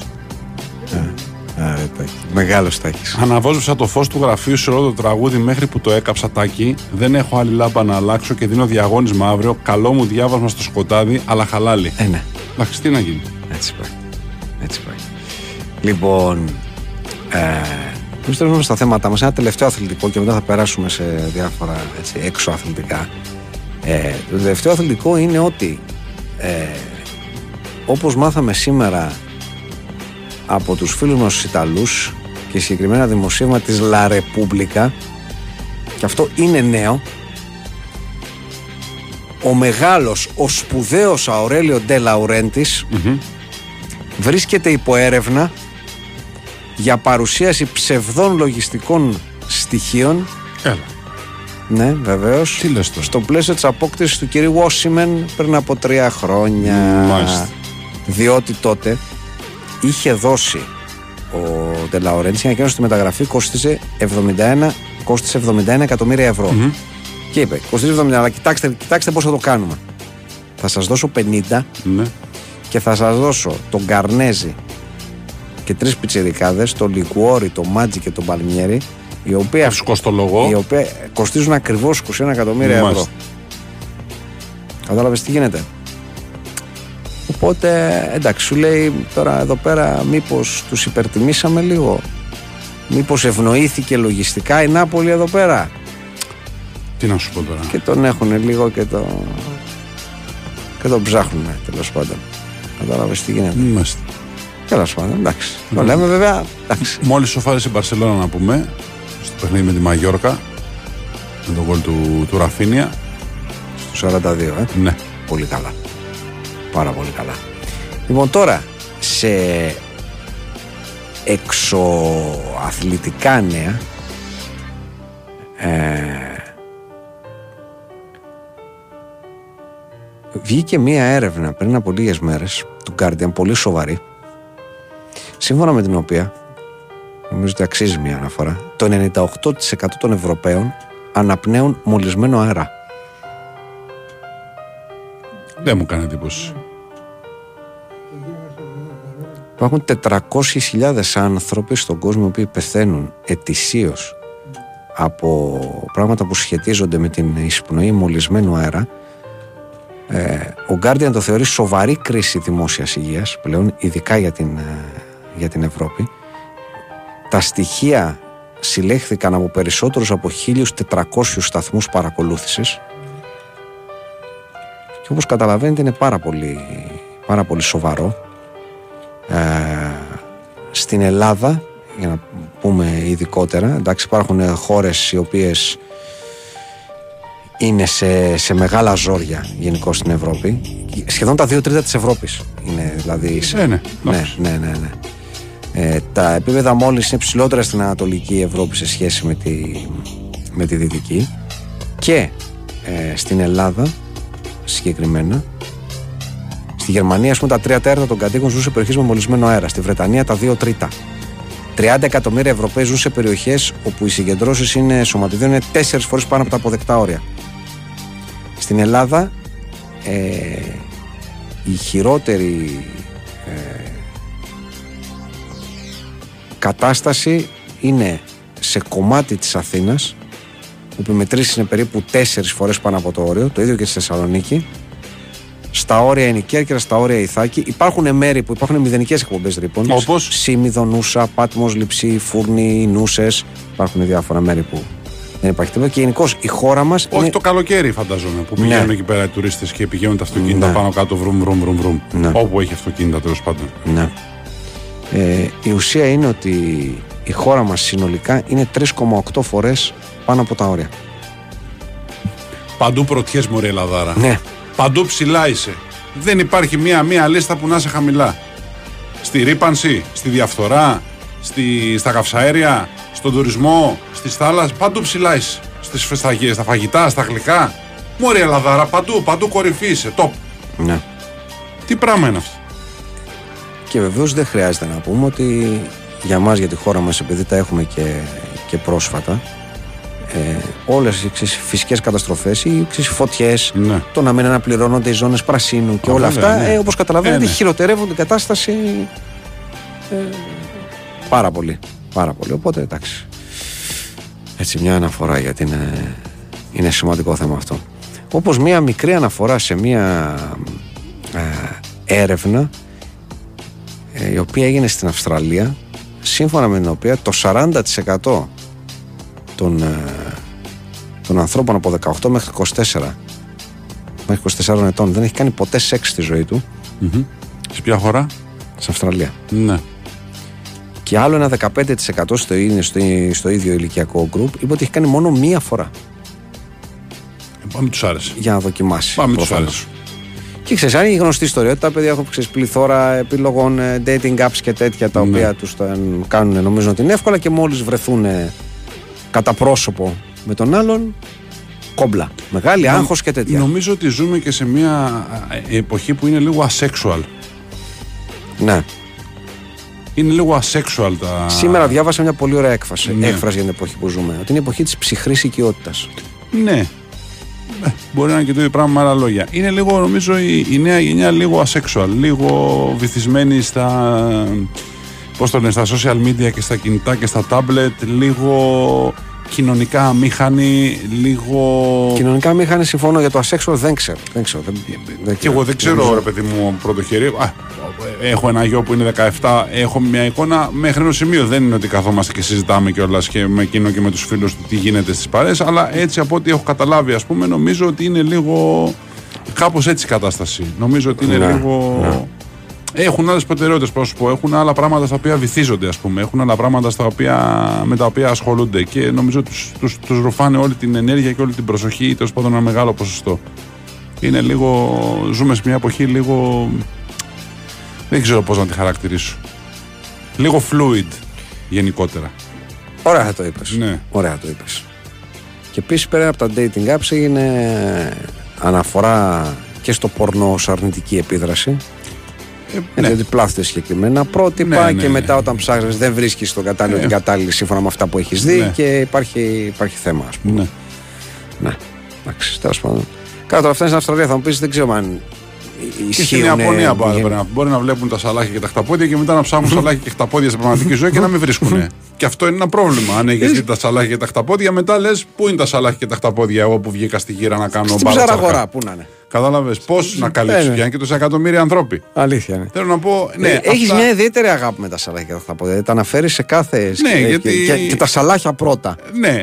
ναι. Για, για κάποιο λόγο. Ναι. Ισχύει αυτό. Για ναι. το κεντρί, δεν ξέρω γιατί πάω, το κάνεις αυτό το πράγμα. Τέλος πάντων, εν πάση περιπτώσει. Ας πάμε στα. Ε, Επιτέλους στο σοβαρό κομμάτι της εκπομπής. Πάντως, πάντως, επειδή Α, τώρα παρακαλώ. μας ακούει ο φίλος μας ο Τάσος από το, από το Κίεβο, λέει εδώ πάντως στην Ουκρανία mm-hmm. ε, δεν έχουμε τέτοια προβλήματα, ας πούμε, ασεξουαλ κλπ. Το, το σεξουαλ είναι πολύ στα πάνω. Το λέει ο άνθρωπος. Να τονίσουμε τις διαφορές mm-hmm. στην Αυστραλία. Mm-hmm. Ότι στο τα, Κίεβο πάμε καλά, λοιπόν. Ότι, και, στην πάμε, Ουκρανία στην γενικότερα, ναι. ναι. Ότι down under μπορεί να έχουμε προβλήματα τέτοια. Mm-hmm. Αλλά, αλλά up under δεν έχουμε. Δεν έχουμε, όχι. Να. Δεν έχουμε. Okay. Λοιπόν, πάμε επιτέλους στο σοβαρό κομμάτι της εκπομπής. Ναι. Λοιπόν, κυρίες και κύριοι, μετά τη σαρωτική επιτυχία των, των προηγούμενων ημερών. Α, δύο είναι η Μαγιόρκα μόλις. Συγγνώμη που mm-hmm. διακόπτω τώρα. Η Μαγιόρκα του Σάμορ το Ετώ. Πάντα είναι η Μαγιόρκα του Σάμορ το Ετώ. Και, και του Αρέλ του η Μπαγάσα. Πάντα, πάντα. Έτσι, αυτών των δύο είναι. Πάντα. Νομίζω ότι έπαιζε και ο αδερφός του Ναδάλ εκεί μετά την Μπαρσελόνα. Είχε πάει. Δεν το θυμάμαι. Έπαιζε και ο αδερφός του Ναδάλ εκεί. Αλλά τέλος πάντων, ναι, του Σάμορ το Ετώ είναι κατά βάση. Λοιπόν. Μετά την ε, τσαρωτική επιτυχία, λοιπόν, κυρίες και κύριοι, των αστρολογικών προβλέψεων ναι. ε, και τα, τα χιλιάδες ε, τηλεφωνήματα, ε, mail σας και όλα τα υπόλοιπα τα οποία κατέκλυσαν το τηλεφωνικό μας κέντρο, mm-hmm. εμείς πιστοί εδώ θα συνεχίσουμε στην πορεία που χαράξαμε ε, έτσι ώστε να πούμε κάτι της, όχι απλώς για όλα τα ζώδια, αλλά για όλα τα δεκαήμερα. Δηλαδή δεν θα έχουμε μία απλώς δώδεκα μέρες προβλέψει μία για κάθε ζώδιο, ναι, αλλά για κάθε δεκαήμερα. Ξεκινήσαμε με τα κρυαράκια του πρώτου δεκαημέρου, ναι. είχε τύχει λόγω του κυρίου Κασσελάκη. Βέβαια, και, και, και εμένα. Και σου, βεβαίως. Γιατί το Κασσελάκη τώρα ήταν τα άγνα στα έμερα. Σωστά. Πολύ σωστά. Εσύ δεν έχεις και προφορά ντέλακο, άλλωστε. Μπορώ να την αποκτήσω, ωστόσο. δεν, είναι τίποτα, δεν, είναι, δεν είναι τίποτα δύσκολο. Έτσι. Έχουμε κάνει και. Έχουμε Αν έχουμε κάνει. Σε Μακ Πάπας, θέλω να πω, έχουμε προσλαμβάνουσες. Λοιπόν. Ε, συνεχίσαμε τα κρυαράκια του δευτέρου δεκαημέρου. Ναι. Και τώρα, σήμερα που έχουμε την άνεση, είναι η ώρα να περάσουμε στα κρυαράκια του τρίτου δεκαημέρου. Ε, στα οποία συμπεριλαμβάνεται και ο Μιλών. Βεβαίως.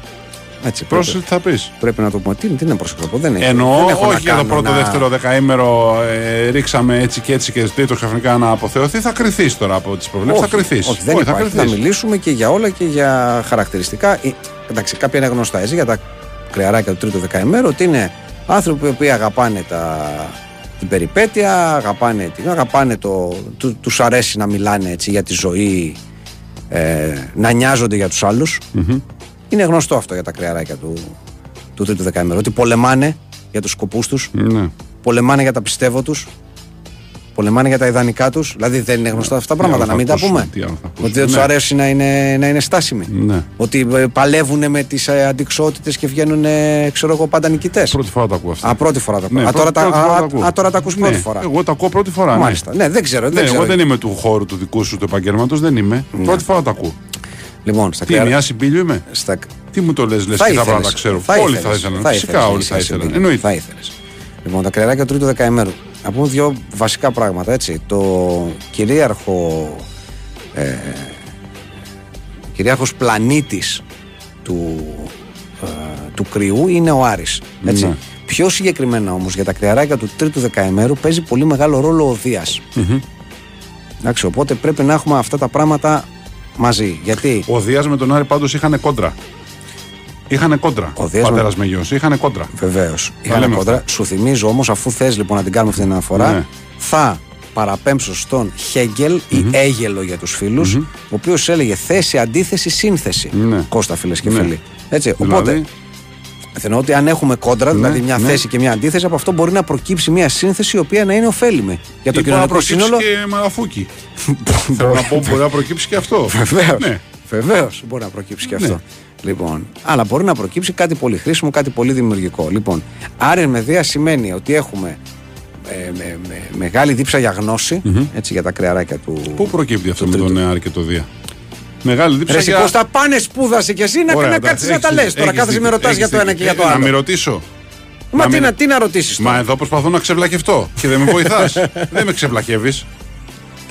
Λοιπόν, τις επόμενες, να πω, τις επόμενες μέρες και το επόμενο διάστημα για τα, για τα κρεαράκια του τρίτου δεκαημέρου, να ξέρετε ότι ε, θα, θα έχετε μπροστά σας πάρα πολλές ευκαιρίες να, να φανείτε γενναιόδοροι, ναι. έτσι, να δείξετε όλα τα καλά στοιχεία της προσωπικότητάς σας, mm-hmm. θα είστε αισιόδοξοι, θα έχετε έναν, πώς να το πω, παιδικό ενθουσιασμό, μεγάλο ενθουσιασμό, ναι. για να δείξετε, για να κάνετε, για να κάνετε πράγματα. Και δεν είναι γνωστό, Κώστα μου, ότι και με τα κρεαράκια είμαστε και ανυπόμονοι, έτσι. Θέλουμε να ναι. θέλουμε λίγο να προχωράνε τα, να προχωράμε τα πράγματα. Καμιά φορά από την ανυπομονησία μας δεν, δεν υπολογίζουμε και ακριβώς τι γίνεται, έτσι. Αλλά ποτέ δεν ξέρεις, γιατί ξέρεις, Κώστα μου, εμείς τα κρεαράκια είμαστε καλοπροαίρετοι άνθρωποι. Ναι. Πάντως ο Σάμα Κριλάντερ αναρωτιέται, ναι. λέει, λέει τίποτα για τα κρεαράκια τρίτου δεκαημέρου και τις κοπέλες από τη ματερική Κύπρο. Έχουμε κάτι να πούμε, λέει κάτι ο αστρολογικός χάρτης? Όχι, δεν όχι, λέει κάτι όχι. τέτοιο. Δεν λέει κάτι τέτοιο. Δεν, δεν μπορούμε Ρωτάει. να ξέρουμε πάρα πολύ. Πάρα, τι θέλουμε εδώ πέρα. Μιλάμε για να, για να φτιάξουμε κάτι, για να χωρίσουμε κάτι. Για να, γιατί είναι γνωστό ότι τα κρεαράκια τρίτου δεκαημέρου χωρίζουν. Δεν τους χωρίζουν. Ξέρεις. Εννοεί, εννοείται. Ξέρεις τώρα πώς πάνε αυτά τα πράγματα. Έτσι. Εννοείται. Εννοείται, αλλά επίσης τα, τα κρεαράκια τρίτου δεκαημέρου είναι ναι. γνωστό ότι πηγαίνουν στην Κύπρο και φτιάχνουν πολύ καλά χαλούμια. Είναι και αυτό γνωστό. Μάλιστα. Είναι γνωστό και αυτό. Μάλιστα. Το σπουδάζουν εννοεί ή πηγαίνουν και το. Εννοώ ότι την ψήνουν τη σεφταλιά. Μάλιστα. Δεν ξέρω αν μπορώ να γίνω πιο, πιο ξεκάθαρος από αυτό. Α, καταλαβαίνει ο Σάμα Γκρινλάντερ τώρα από αυτό. Ναι, κατάλαβε. Ναι. Λοιπόν, ε, λοιπόν, θα έχετε ένα θέμα. Θα έχουμε ένα θέμα, μάλλον, γιατί έτσι είναι σωστό να το λέω. Ε, ότι αυτή ακριβώς η ανυπομονησία και ο χαρακτήρας μας ε, θα μας εμποδίσει λίγο τις επόμενες μέρες να εκφραστούμε έτσι με διπλωματικά, ναι. όπως μπορεί να απαιτούν οι συνθήκες, ναι, έτσι, και ναι. με λίγο τάκτ, να το πούμε έτσι, ναι. και θα πρέπει λίγο να το, να το χαλιναγωγήσουμε αυτό το πράγμα. Εγώ ξέρω ότι τα κρεαράκια του πρώτου δεκαημέρου τα ξεπέταξες και στα κρεαράκια του τρίτου δεκαημέρου έχεις κάνει ολόκληρη διατριβή. Εγώ αυτό παρατηρώ. Τα ξεπέταξες. Όχι, δεν είναι. Το δεν θα, τα, θα, θα κάτσω να βρω τώρα εκείνη τη μέρα, της ότι ξεπέτασε. Ένα μισή λεπτό, τώρα μιλάμε δέκα λεπτά για τα κρεαράκια του τρίτου δεκαημέρου. Mm-hmm. Εντάξει, δεν είναι σωστό αυτό το πράγμα. Εμάς λίγο μας ξεπέταξες. Εντάξει. Εντάξει, μπορώ να επανέλθω. Ε, όχι, δεν χρειάζεται, θα πάμε όταν, στο επόμενο ζώδιο. Όταν κάνουμε όλο τον κύκλο. Ε, εντάξει, άμα κάν... περιμένω εγώ σε έξι μήνες. Όταν κάνουμε όλο τον κύκλο, εντάξει. συγγνώμη κύριε ε, Κώστα. Καλά, συγγνώμη εγώ. Μπορώ να. Πώς το λένε, ε, καλά. Θα να... παρακαλάμε τώρα για να μας δώσεις λίγα ψίχουλα αστρολογία, σου γυρεύω. ε, εντάξει. Ε, καλά.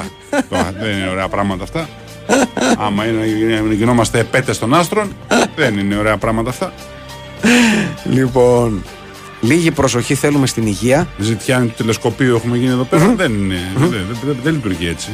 Ζητιάνη του τριγώνου πώς το λένε, ε, μουσακά, σουτζουκάκια, ουρανός. Ορίστε, το λέει και ο άλλος. Τώρα μόνο θετικές προβλέψεις. Ε, κύριε Γιάννη μας, μάλιστα, ενώ του πρώτου δεκαημέρου την προηγούμενη εβδομάδα μόνο μαύρα. Όχι, δεν, είχα... ε, δεν το παρατήρησα όχι. μόνο εγώ, το παρατήρησα και οι φίλοι. Να το. Επίσης, παιδιά, ναι, ε, συγγνώμη που δεν τα βγάζουμε κατά παραγγελία. Συγγνώμη, έτσι. Δηλαδή, όλο τυχαίο στην Ελλάδα. Δηλαδή, συγγνώμη, συγγνώμη που δεν λέμε σε όλους καλά πράγματα για να κάθονται να μας πληρώνουν και να μας διαβάζουν. Συγγνώμη κιόλας, έτσι. Συγγνώμη δηλαδή, που δεν γινόμαστε αρεστοί σε όλους. Όλος τυχαίος του πρώτου δεκαήμερου να, που ανήκω τυχαίος. εγώ κάτι μας. Mm-hmm. Δεύτερο δεκαήμερο καταχνιά.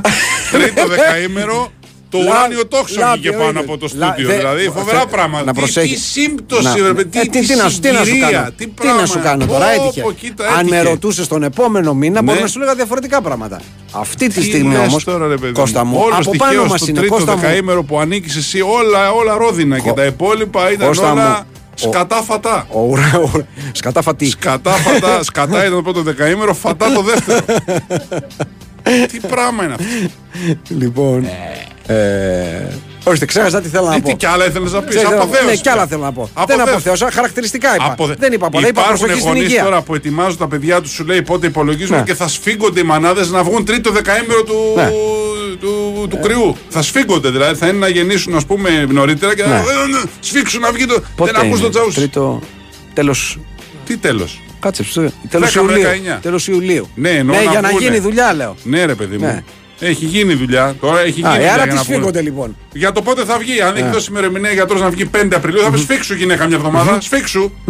Μην βγεις στο δεύτερο δεκαήμερο το κατημά. Σφίξου να βγεις στο τρίτο. Δεν άκουσες τσαούσι. Θα είναι νικητής, θα είναι αυτό, διεκδικητικός, ωραίος, αυτό, τσαμπουκάς, Δίας, Άρης. Χαμός γίνεται. Σφίγγονται τώρα οι γυναίκες. Ωραία, δεν θα πω τότε τα υπόλοιπα. Τι άλλα είχε. Τι πράγμα είναι αυτό. Δεν υπάρχουν. Δεν θα μιλήσουμε για τις ψυχικές αλλαγές εδώ πέρα.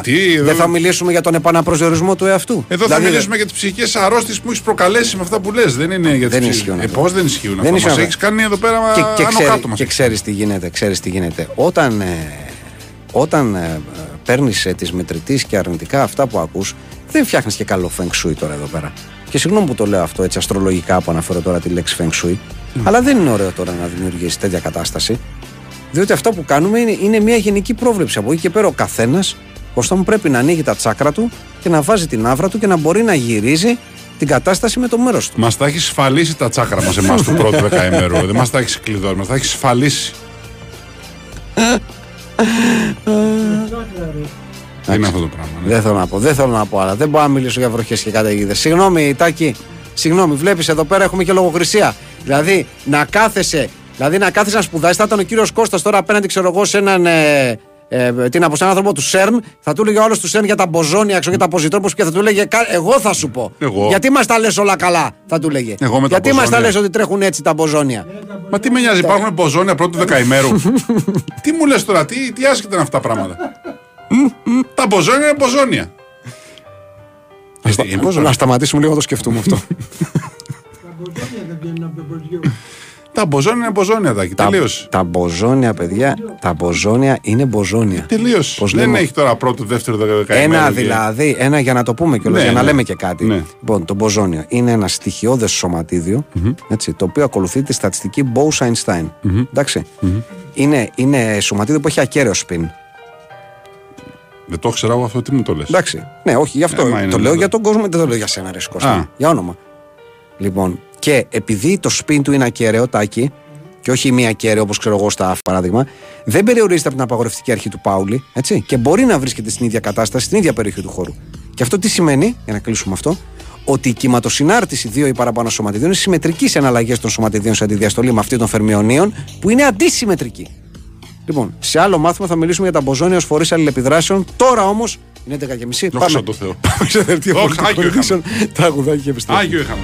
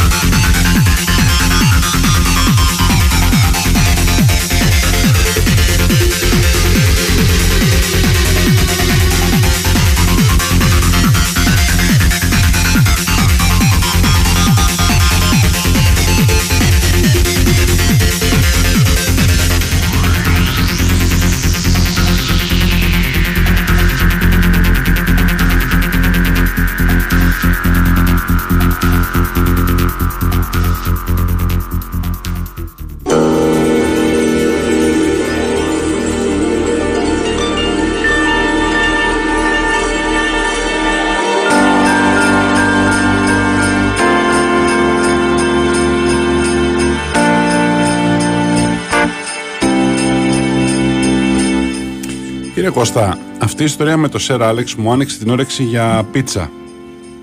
Συγγνώμη λίγο γιατί έκανα... Ε, πάνω στο, ε, σηκώστε τώρα, μας έκοψε πάνω στο καλό. Λοιπόν, θα θέλατε να έρθετε να μου την πετάξετε? Κρίστο, Ελβενοϊταλός ψαράς, τίμιο εφτά κόμμα πέντε Σέιντσες. Είναι Ελβενοϊταλός βλέπω, έχουμε μια... μια αλλαγή. Μια αλλαγούλα, ναι. Α...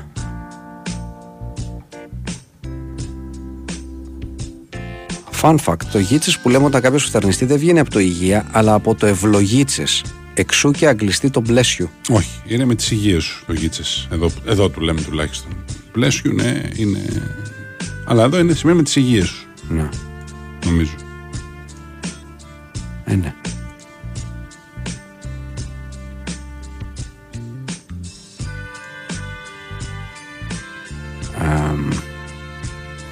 Είναι ο Λουκάκου ο Βέργος Μιρτσέκης. Αναρωτιέται το Linux Κλέιζα.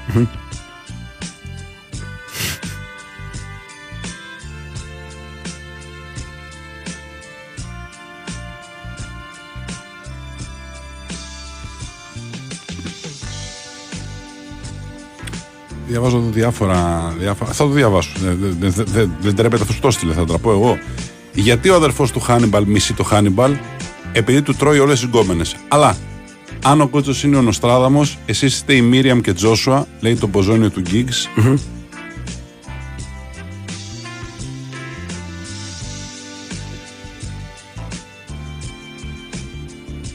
Λοιπόν, από τα κρυαράκια του τρίτου δεκαημέρου στο μποζόνιο του Χίγκς, ένας τσαούσης δρόμος. Ναι, ισχύει. Mm-hmm.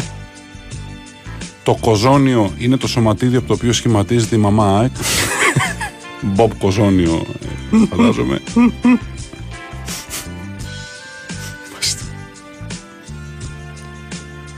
Είναι Feng Shui παλιοδευτεράτζα. Εμείς Feng Shui το μάθαμε. Feng Shui. Ναι, εντάξει, δεν μπορούμε να τα αλλάξουμε. Σας παρακαλώ πολύ. Σαν να λέμε Γκερνίκα την Κουέρνικα. Ε, δεν γίνεται. Συγγνώμη.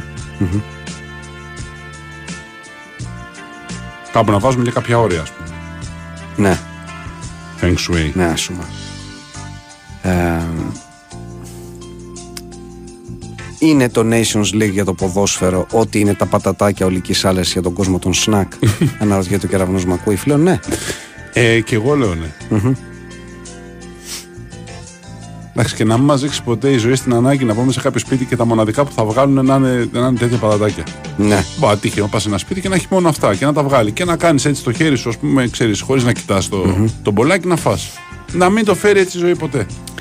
Λέει ο Μπούζο Πλατινή. Τιμή και δόξα σε αυτούς που στην παιδική τους ηλικία ήξεραν τον Γκόγια, τιμή όμως και σε εμάς που νομίζαμε πως ο Μπόγιας ασχολείται μεταξύ άλλων με παλιές ελαιογραφίες. Ναι. Βεβαίως. Uh, στο κλαμπ. Uh, γκούχου γκούχου. Τι κάνεις ρε ηλίθι, μου πιάνεις τον ποπό? Ε, πάντα βάζω ένα χέρι όταν βήχω. Η υπογραφή όμως έχει σημασία. Από την Άρτα στέλνω mail, ξέρω όλα τα σημαίνει. Ναι. Ναι. Χωρίς να ξέρω τι σημαίνει η υπογραφή, μου φάνηκε πρώτα θα πολύ αστεία. Στο, λοιπόν, μεγάλη παρατήρηση είναι αυτή. Στο βίντεο που ο Μαραντόνα παρακολουθεί το Μανού Τσάο στο Λαβίδα Τόμπολα, ναι, που κατεβαίνει από το ναι, αυτοκίνητο, ναι, ναι, ναι. Ο Ντιέγκο έχει φάτσα παλέουρα που βλέπει το σχολιαρόποδο με την κιθάρα, μέχρι που συνειδητοποιήσει ότι ήταν συνομήλικη. Εμένα πάντως μια φορά που δεν πρόλαβα να βάλω χέρι μπροστά και φταρνίστηκα πάνω στον πατέρα μου, το γίτσες βγήκε από το Παναγίτσες. Λέει ο Νικάη η Λάουρα με τον κόλο τον Τόνσο. Η προγόνη λέει περνάω έξω από περίπτερο στην Ομόνια, ακούω θείο με φωνή τέσσερα, μας έχουν χώσει ήδη πολλά προστήματα. Τελικά αυτό είναι το σωστό, change my mind. Εμείς τα έχουμε Πάτε πει χρόνια, σωστό, τα βουτήρα, τα προστήματα, εμείς εδώ τα στηρίζουμε εδώ και χρόνια, δεν είναι τωρινό. Λέει κάποιος, ειλικρινά τα alerts, τα μηνύματα που χτυπούν για επερχόμενες κακοκαιρίες και για δυσχερή επερχόμενα φυσικά φαινόμενα, μοιάζουν με απειλητικά τηλεφωνήματα μπράβων που σου λένε με φωνή τέσσερα, δεν έχεις άλλο χρόνο. Και πάντα σε πιάνει ένα σφίξιμο όταν ακούς το μήνυμα. Είναι το λίγο δώδεκα. Έτσι. Είναι, είναι πολύ ψαρωτικό. Είναι λίγο έτσι, όντως. Λέει κάποιος, έφαγα σήμερα πατατάκια με μηδέν τοις εκατό αλάτι, άχρηστο προϊόν, υπήρχαν ήδη ριζοκοφρέτες και το φελιζόλ συμπληρώνω εγώ. Γιατί να πάμε, το φελιζόλ. Μπορείς να γλύφεις φελιζόλα αντί να το ριζοκοφρέτες. Ναι. Αν ο Μαχ Πάπας είναι η Σελεσάο, εσείς είστε σίγουρα το Κουρασάο της δημοσιογραφίας. Ευχαριστούμε πάρα πολύ. Τρίλημα από Τσαπογκάρη Κασπάροφ. Βασίλισσα Καρναβαλιού, ο Νεϊμάρ στο Άρμα. Σεράλεξ κατακέφαλο, Γκουστόζα από την Πάρμα. Ή του Μαζέπιν Κοπριά βγάζει το ματαχάρμα. Mm-hmm. Είναι ο Βαρτσίκα η, γκερ, η Γκερνίκα του λαού? Ερώτημα. Ναι, είναι. Ε, ναι. ναι. Βεβαίως και είναι. Ναι. Τι μη απαγορευτικό για παρκάρισμα έξω από τα κεντρικά της Πασοκάρας που γράφει εξαιρούνται οχήματα Πασόκ με οι προβολικένες. Κανονικά αυτό το σημείωμα θα μπορούσε να υπάρχει σε όλη την Ελλάδα. Ναι. Να μπορείς να πας στην ναι. Ομόνια, ας πούμε, να παρκάρεις και ναι. να, να έχει ένα ταμπελάκι πάνω το αυτοκίνητο να λέει όχημα Πασόκ και mm-hmm. να μην το γράφει κανείς. Mm-hmm. Να τα αφήσει κάθετα στο πανεπιστήμιο, κάθετα. Κάμε μια λωρίδα να περνάνε. Και να μην τολμήσει κανείς να κόψει κλίση γιατί θα είναι όχημα Πασόκ. Έτσι. Uh, τι μαετύπο εξιντάρι, ο οποίος κοπάναγε το Σάββατο το αμάξι μου όπως οι έμπειροι τα καρπούζια για να καταλάβει αν έχει γερό σασί, ήθελε να το πάρει στο γιόκα.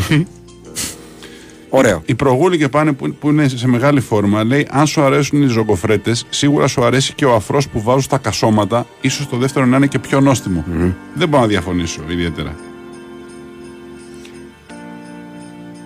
Uh, Λέει κάποιος με τις υγείες σου είναι το γίτσες. Ο λόγος είναι διότι η καρδιά κατά τη στιγμή του φτερνίσματος σταματά για κάποια μιλισεκόν. Ναι. Ναι. Είναι ο Κασσελάκης ο Μαυρίκιος Μαυρικίου της πολιτικής. Αυτοί του εμβιλά παγιέτ δε βοτανίκ. Είναι, αναρωτιέται ο Μεναροκευτές, το κάτω από την ομπρέλα σου θα μπω της πεγκούλας, το under my umbrella της Ελλάδας. Χαζοχαρούμενος οδηγός Φόρμουλα ένα. Μίκα Χαχάκινεν. Αλλά. Μπορώ. Δεν μπορώ, δεν μπορώ. Αλλά αν ο Γκότσος ήταν easy rider, εσείς είστε εγώ στη Βασιλής Σοφίας πάνω στο εκατόν είκοσι πέντε μου με ζόρικα εβδομήντα, ενώ μάχομαι συμμοχέ. Εντάξει, είναι όλο έπος από την αρχή μέχρι το τέλος. Τι να πούμε, είναι όλο έπος. Ο, για τα τραγούδια του Τάκαρου, λέει ο Θάνος, τέτοια μουσική ακούεις στο αυτοκίνητο στην εθνική ο ντι πι τζι και μετά βγαίνει και λέει ότι το Γενάρη θα έρθουν πακέτο Ιτούδης Παπαγιάννης. Mm-hmm. Από πάνω, Τάκαρε, τα νούντλς στο πιάτο μου σχηματίζουν το όνομά σου. Ωραία. Ε, ναι.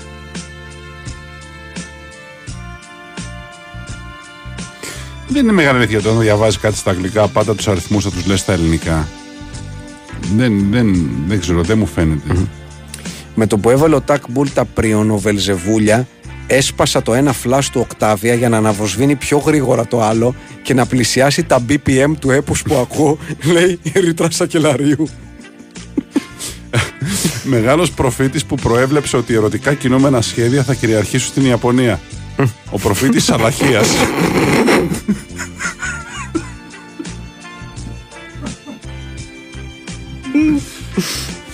Ρε παιδιά, λέει ο Χουροπαλάσιος, μου έδωσε η μάνα μου ένα γάλα φυτικό. Πίνετε, να το δώσω στα γατιά να μην πάει χαμένο ή να το πετάξω στον κάδο από τον μπαλκόνι σαν άλλο Ρόντι Γκομπέρ σε προσπάθεια για hook shot? Ό,τι σε φωτίσει. Πότσε έτσι γλάστρες.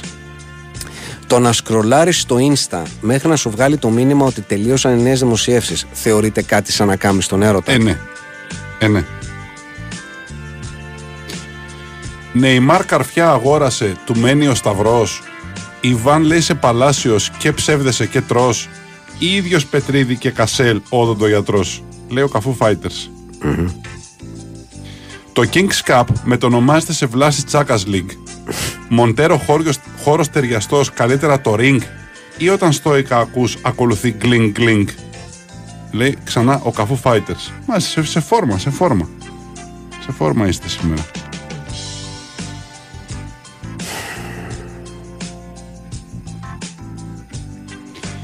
Μικρομεγάλη γκουρού ή μικρομεγάλη γκουρού, είμαι σε περίοδο ξηρασίας και μου την πέφτει εξαμισάρι νέτο.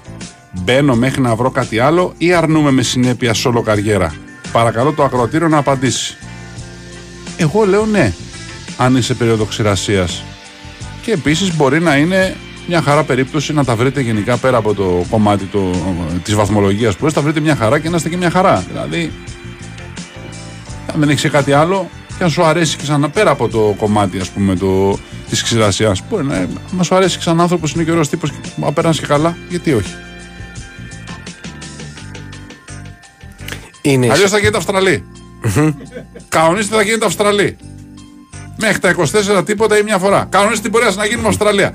Κρατάμε τα σκύπτρα, είμαστε ψηλά σε όλες τις κατηγορίες, τις, τις σημαντικές παντού, κατηγορίες. Παντού, παντού, παντού. Θέλετε να γίνουμε Αυστραλία? Αυτό θέλετε να γίνουμε?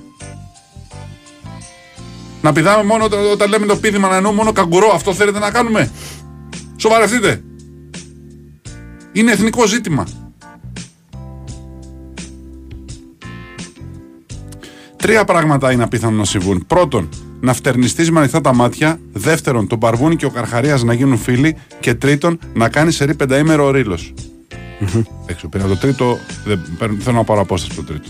Δεν, δεν...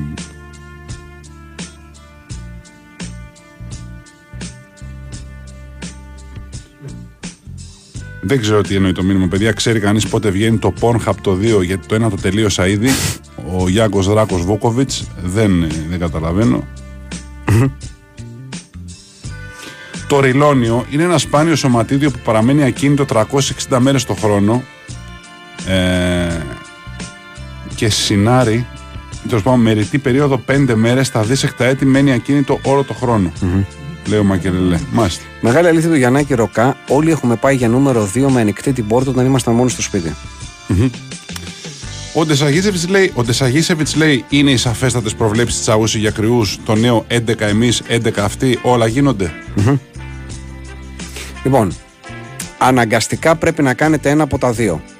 Τι θα σας έσκιζε λιγότερο ψυχολογικά, που θα νιώθατε λιγότερο τρόμο και λιγότερο άβολα? Αύριο το βράδυ, με τη φυσική κατάσταση την τωρινή όπως είστε, μπαίνετε για είτε τριάντα δύο λεπτά ως δεξί μπακ σε αγώνα City Liverpool ή δεκαπέντε λεπτά σαν τριάρι σε αγώνα Ευρωλίγας Real Μονακό. Εγώ το δεύτερο λόγω μπασκετικών καταβολών. Εγώ. Mm-hmm. Και εγώ το πρώτο λόγω ποδοσφαιρικών. Ως αριστερό μπακ όμως, ή δεξί. Ό,τι εκεί που λέει. Κίνη ρε, κίνη, ανάποδο πόδι. Έτσι. Λοιπόν, αυτό το έστειλε ο Άιντε σαν χορεύουν τα κβαρατσχέλια, mm-hmm. πρώην όρος Αμραμπάτ. Το να κερδίζει επιτέλους η United είναι καλύτερο από το να κάμει στον έρωτα, επειδή είναι πιο σπάνιο από τις μέρες που δουλεύει ο Ρήλος. Εντάξει, mm-hmm. παιδιά, λίγο αυτό το χωρατό πια. Εντάξει, ντροπή όμως. Ναι. Uh... Είναι ο Τάκμπουλ για την κονσόλα ό,τι το αλάτι Μαλαϊών για τη Μαντόνα. Αναρωτιέται ο Τραγανός Δέλλας. Τι είναι το αλάτι Μαλαϊών για τη Μαντόνα? Ξέρω εγώ, must. Είναι τόσο καθη... με, με, με, απαραίτητο για, την, για τη διατροφή Τέ, της, για την καθημερινότητά της, φαντάζομαι. Λέει ο Ρούνε και Λαβίν: ήμουν σε γλέντι γάμου το Σάββατο που ξαφνικά αποφασίζει ο ντι τζέι να παίξει σαρμπέλ το τάξε μου. Πόσο με τιμά που ενώ όλοι χόρευαν χαρούμενοι, εγώ καθόμουν στο τραπέζι περίληπος, σκεπτόμενος τα όσα απάνθρωπα έζησε στο Ελσίνγκι το δύο χιλιάδες επτά. Τα οποία βέβαια είχαμε πει από εδώ πέρα αναλυτικά, έτσι. Ναι. Σε αυτό που έχει στείλει ο Κοροπαλάσιος δεν ξέρω αν, αν ισχύει. Λέει ότι τη Δευτέρα το πρωί πήρε, λέει, ο κ. Κονομάκος στην εκπομπή του Ρεπατζή. Ε, μου το μετέφερε και άλλος φίλος που έτυχε εκείνη τη στιγμή να πεταχτεί από τον ύπνο του και να το ακούσει. Mm-hmm. Υπάρχει το αρχείο εδώ, πρέπει να πω. Α, ναι. ναι. Α, το θέλω. Μέσα σε όλα τα δικά του, λέει, εξομολογήθηκε και ένα όνειρο. Ότι, Ή... με, την, με την κυρία Εφή. Είδε ότι έκανε έρωτα με την κυρία ναι. Χτσιόγρα, αλλά δεν πρόλαβε να ολοκληρώσει γιατί έκανε ντου ξαφνικά η κόρη της στο δωμάτιο. Oh. Και συνέχεια, όταν ξύπνησε, λέει, ήταν ερεθισμένος. Αν το χάσατε, ακούστε το. Μου το μετέφεραν και εμένα έξι και μισή το πρωί. Και, κοίτα να δεις πόσοι άνθρωποι έξι και μισή το πρωί είχαν αυτή την, την, την, την φοβερή έπνευση. Ναι, ναι. Είναι ερωτευμένος. Α, είναι ερωτευμένος. Μπορεί μετά το όνειρο που είδε να του το γύρισε, ναι. ναι. Μάλιστα. Ε, κατοχυρώνω το ψευδόνυμο Αμαλάχη, τον βροντάω με Σαλάχη. Ναι. Mm-hmm. Ε, κύριε Γιάννη, μια που είστε κρυάρι που σας αρέσει η περιπέτεια, ο Λελίτο μου είχε επινοήσει ένα παιχνίδι που συνδυάζει το στριπ πόκερ και τη ρωσική ρουλέτα. Ελάτε στον οντά μας να το παίξουμε. Υπογραφή Χορχελίτο. Mm-hmm. Είπε όντως το πρωί ο Ρήλος θέλει να πάρει άδεια γιατί έχει κουραστεί. Προσπαθώ και εγώ λίγο να αγιάσω. Δεν μπορώ. Ναι, δεν, δεν, δεν μπορώ.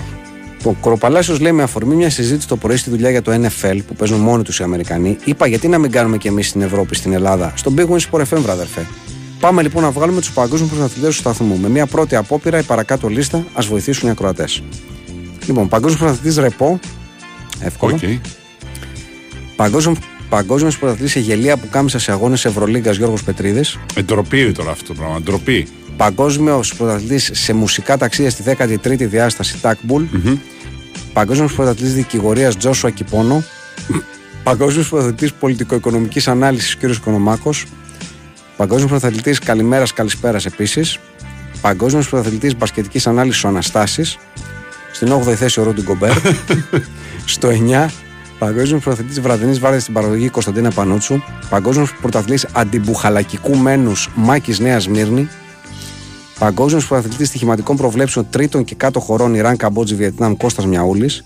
Παγκόσμιος πρωταθλητής ανακοίνωσης μαύρων ειδήσεων, Τάσος Νικολογιάννης. Παγκόσμιος πρωταθλητής Σαρδάμ, Νίκος Ράλης. Παγκόσμιος πρωταθλητής ερωτικών συμβουλών, Κώστας Βαϊμάκης. Παγκόσμιος πρωταθλητής αστρολογικών προβλέψεων, Γιάννης Τσαούσης. Ακολουθούν και άλλα τις επόμενες μέρες. Μάλιστα. Ευχαριστούμε πολύ. Mm-hmm. Ο άλλος είναι μόνος του, λέει κάποιος, και ρωτάει αν μπαίνουμε σε εξαμισάρι νέτο. Ρώτα αν βράζουμε τα μακαρόνια ή αν ο ρήλος πατάει καθόλου στη δουλειά. Τεράστια αλήθεια από τον Βαλερή Ξηροκαρπίν. Η ομάδα μας.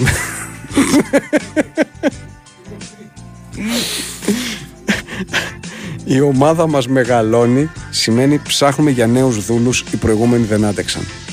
Μάστε. Ναι. Ήταν ο Όλιβερ Νόιβιλ ο Γερμανός Αλπιγκίδης. Πολύ ωραίο, ναι. Και το διαβάζω και για την υπογραφή, η οποία είναι «Σε ένιωσα μέσα μου ο Αντού, σαν να μην πέρασε μια μέρα». Ναι, ναι. Μάστε. Μάλιστα. Ε... Μπορώ να κατοχυρώσω το ψευδόνυμο στο δικό μου, δεν χωράει στο δικό σου Γιαννουζάη. Ευχαριστώ. Ευχαριστώ. Ο δραματίας Αρμαντέρ λέει: δεν ξέρω αν ο Λουκάκου είναι ο Βέλγος Μερτσέκης, αλλά ο Πορτογάλος Μερτσέκης είναι ο Νέρσον Ολιβέρα, το έχει πει και ο Τίγρης. Μάλιστα. Ο φίλος Τιμ Ντάνκαν μας έχει στείλει την εξής μεγάλη αλήθεια. Όταν κολλάει ο υπολογιστής στη δουλειά, κάνουμε restart, αλλά δεν γίνεται τίποτα. Όταν έρθει ο άι τι της εταιρείας και κάνει ακριβώς το ίδιο με μας, ο υπολογιστής δουλεύει σαν καινούριος και εμείς τον κοιτάζουμε όπως ο Γιώργης ο Αυτιάς πριν αρχίσει να διορθώνει το Ρωμανιά στις νέες εξελίξεις στο συνταξιοδοτικό και ας τα έχει πει όλα σωστά. Mm-hmm. Ο Τάσος από Ουκρανία δεν είναι σαν ποδοσφαιριστής δεκαετίας ε, ογδόντα ενενήντα. Ναι. Ε, παιδιά, ναι.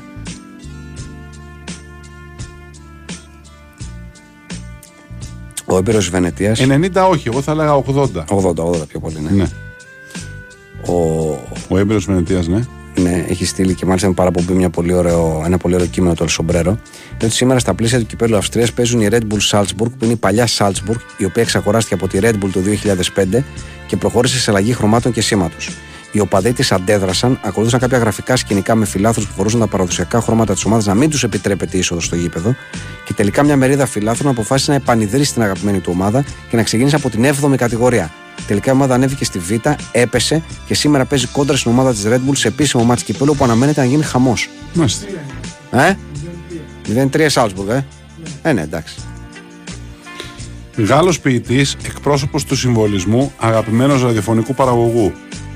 Αρθούρος Ρεπό.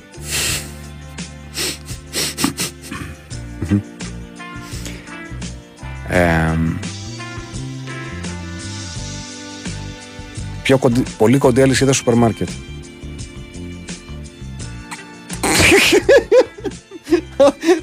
Δεν μπορώ να το πω. Δεν μπορώ να το πω. Πέστε, πέστε. Δεν μπορώ. Πέστε, παρακαλώ. Δεν μπορώ. Μπορείς, μπορείς. Δεν μπορώ. Δεν μπορώ. Δεν μπορώ. Αλφαγίτα Βασιλόπουλος. Πώς? Αλφα τι? Αλφαγίτα Βασιλόπουλος.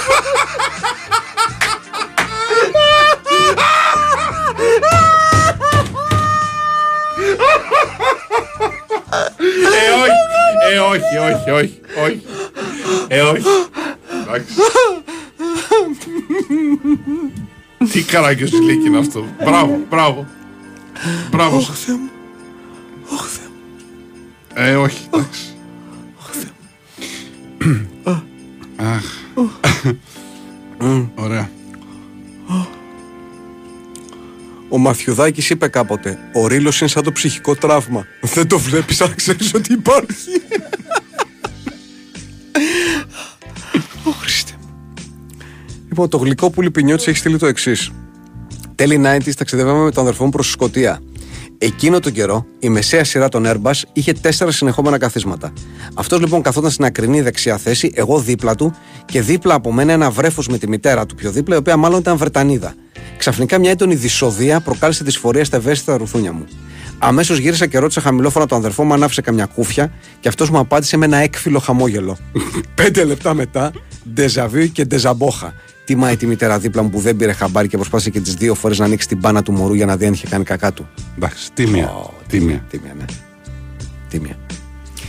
Μια κοντή αλυσίδα σούπερ μάρκετ, επειδή τα γύρω καταλαβαίνω. Α, Γ, Βασιλόπουλος.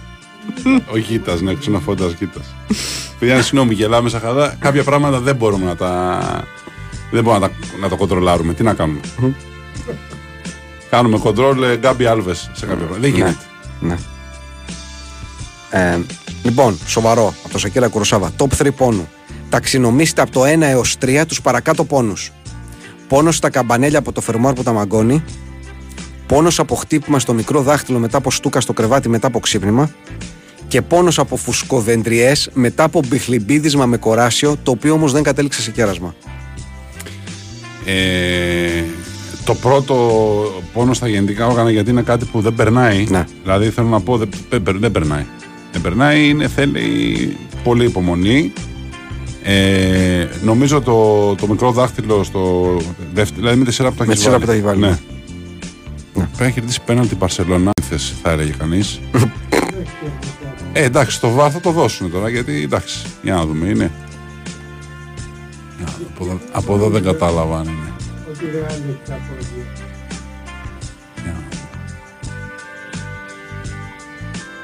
Ε, δεν...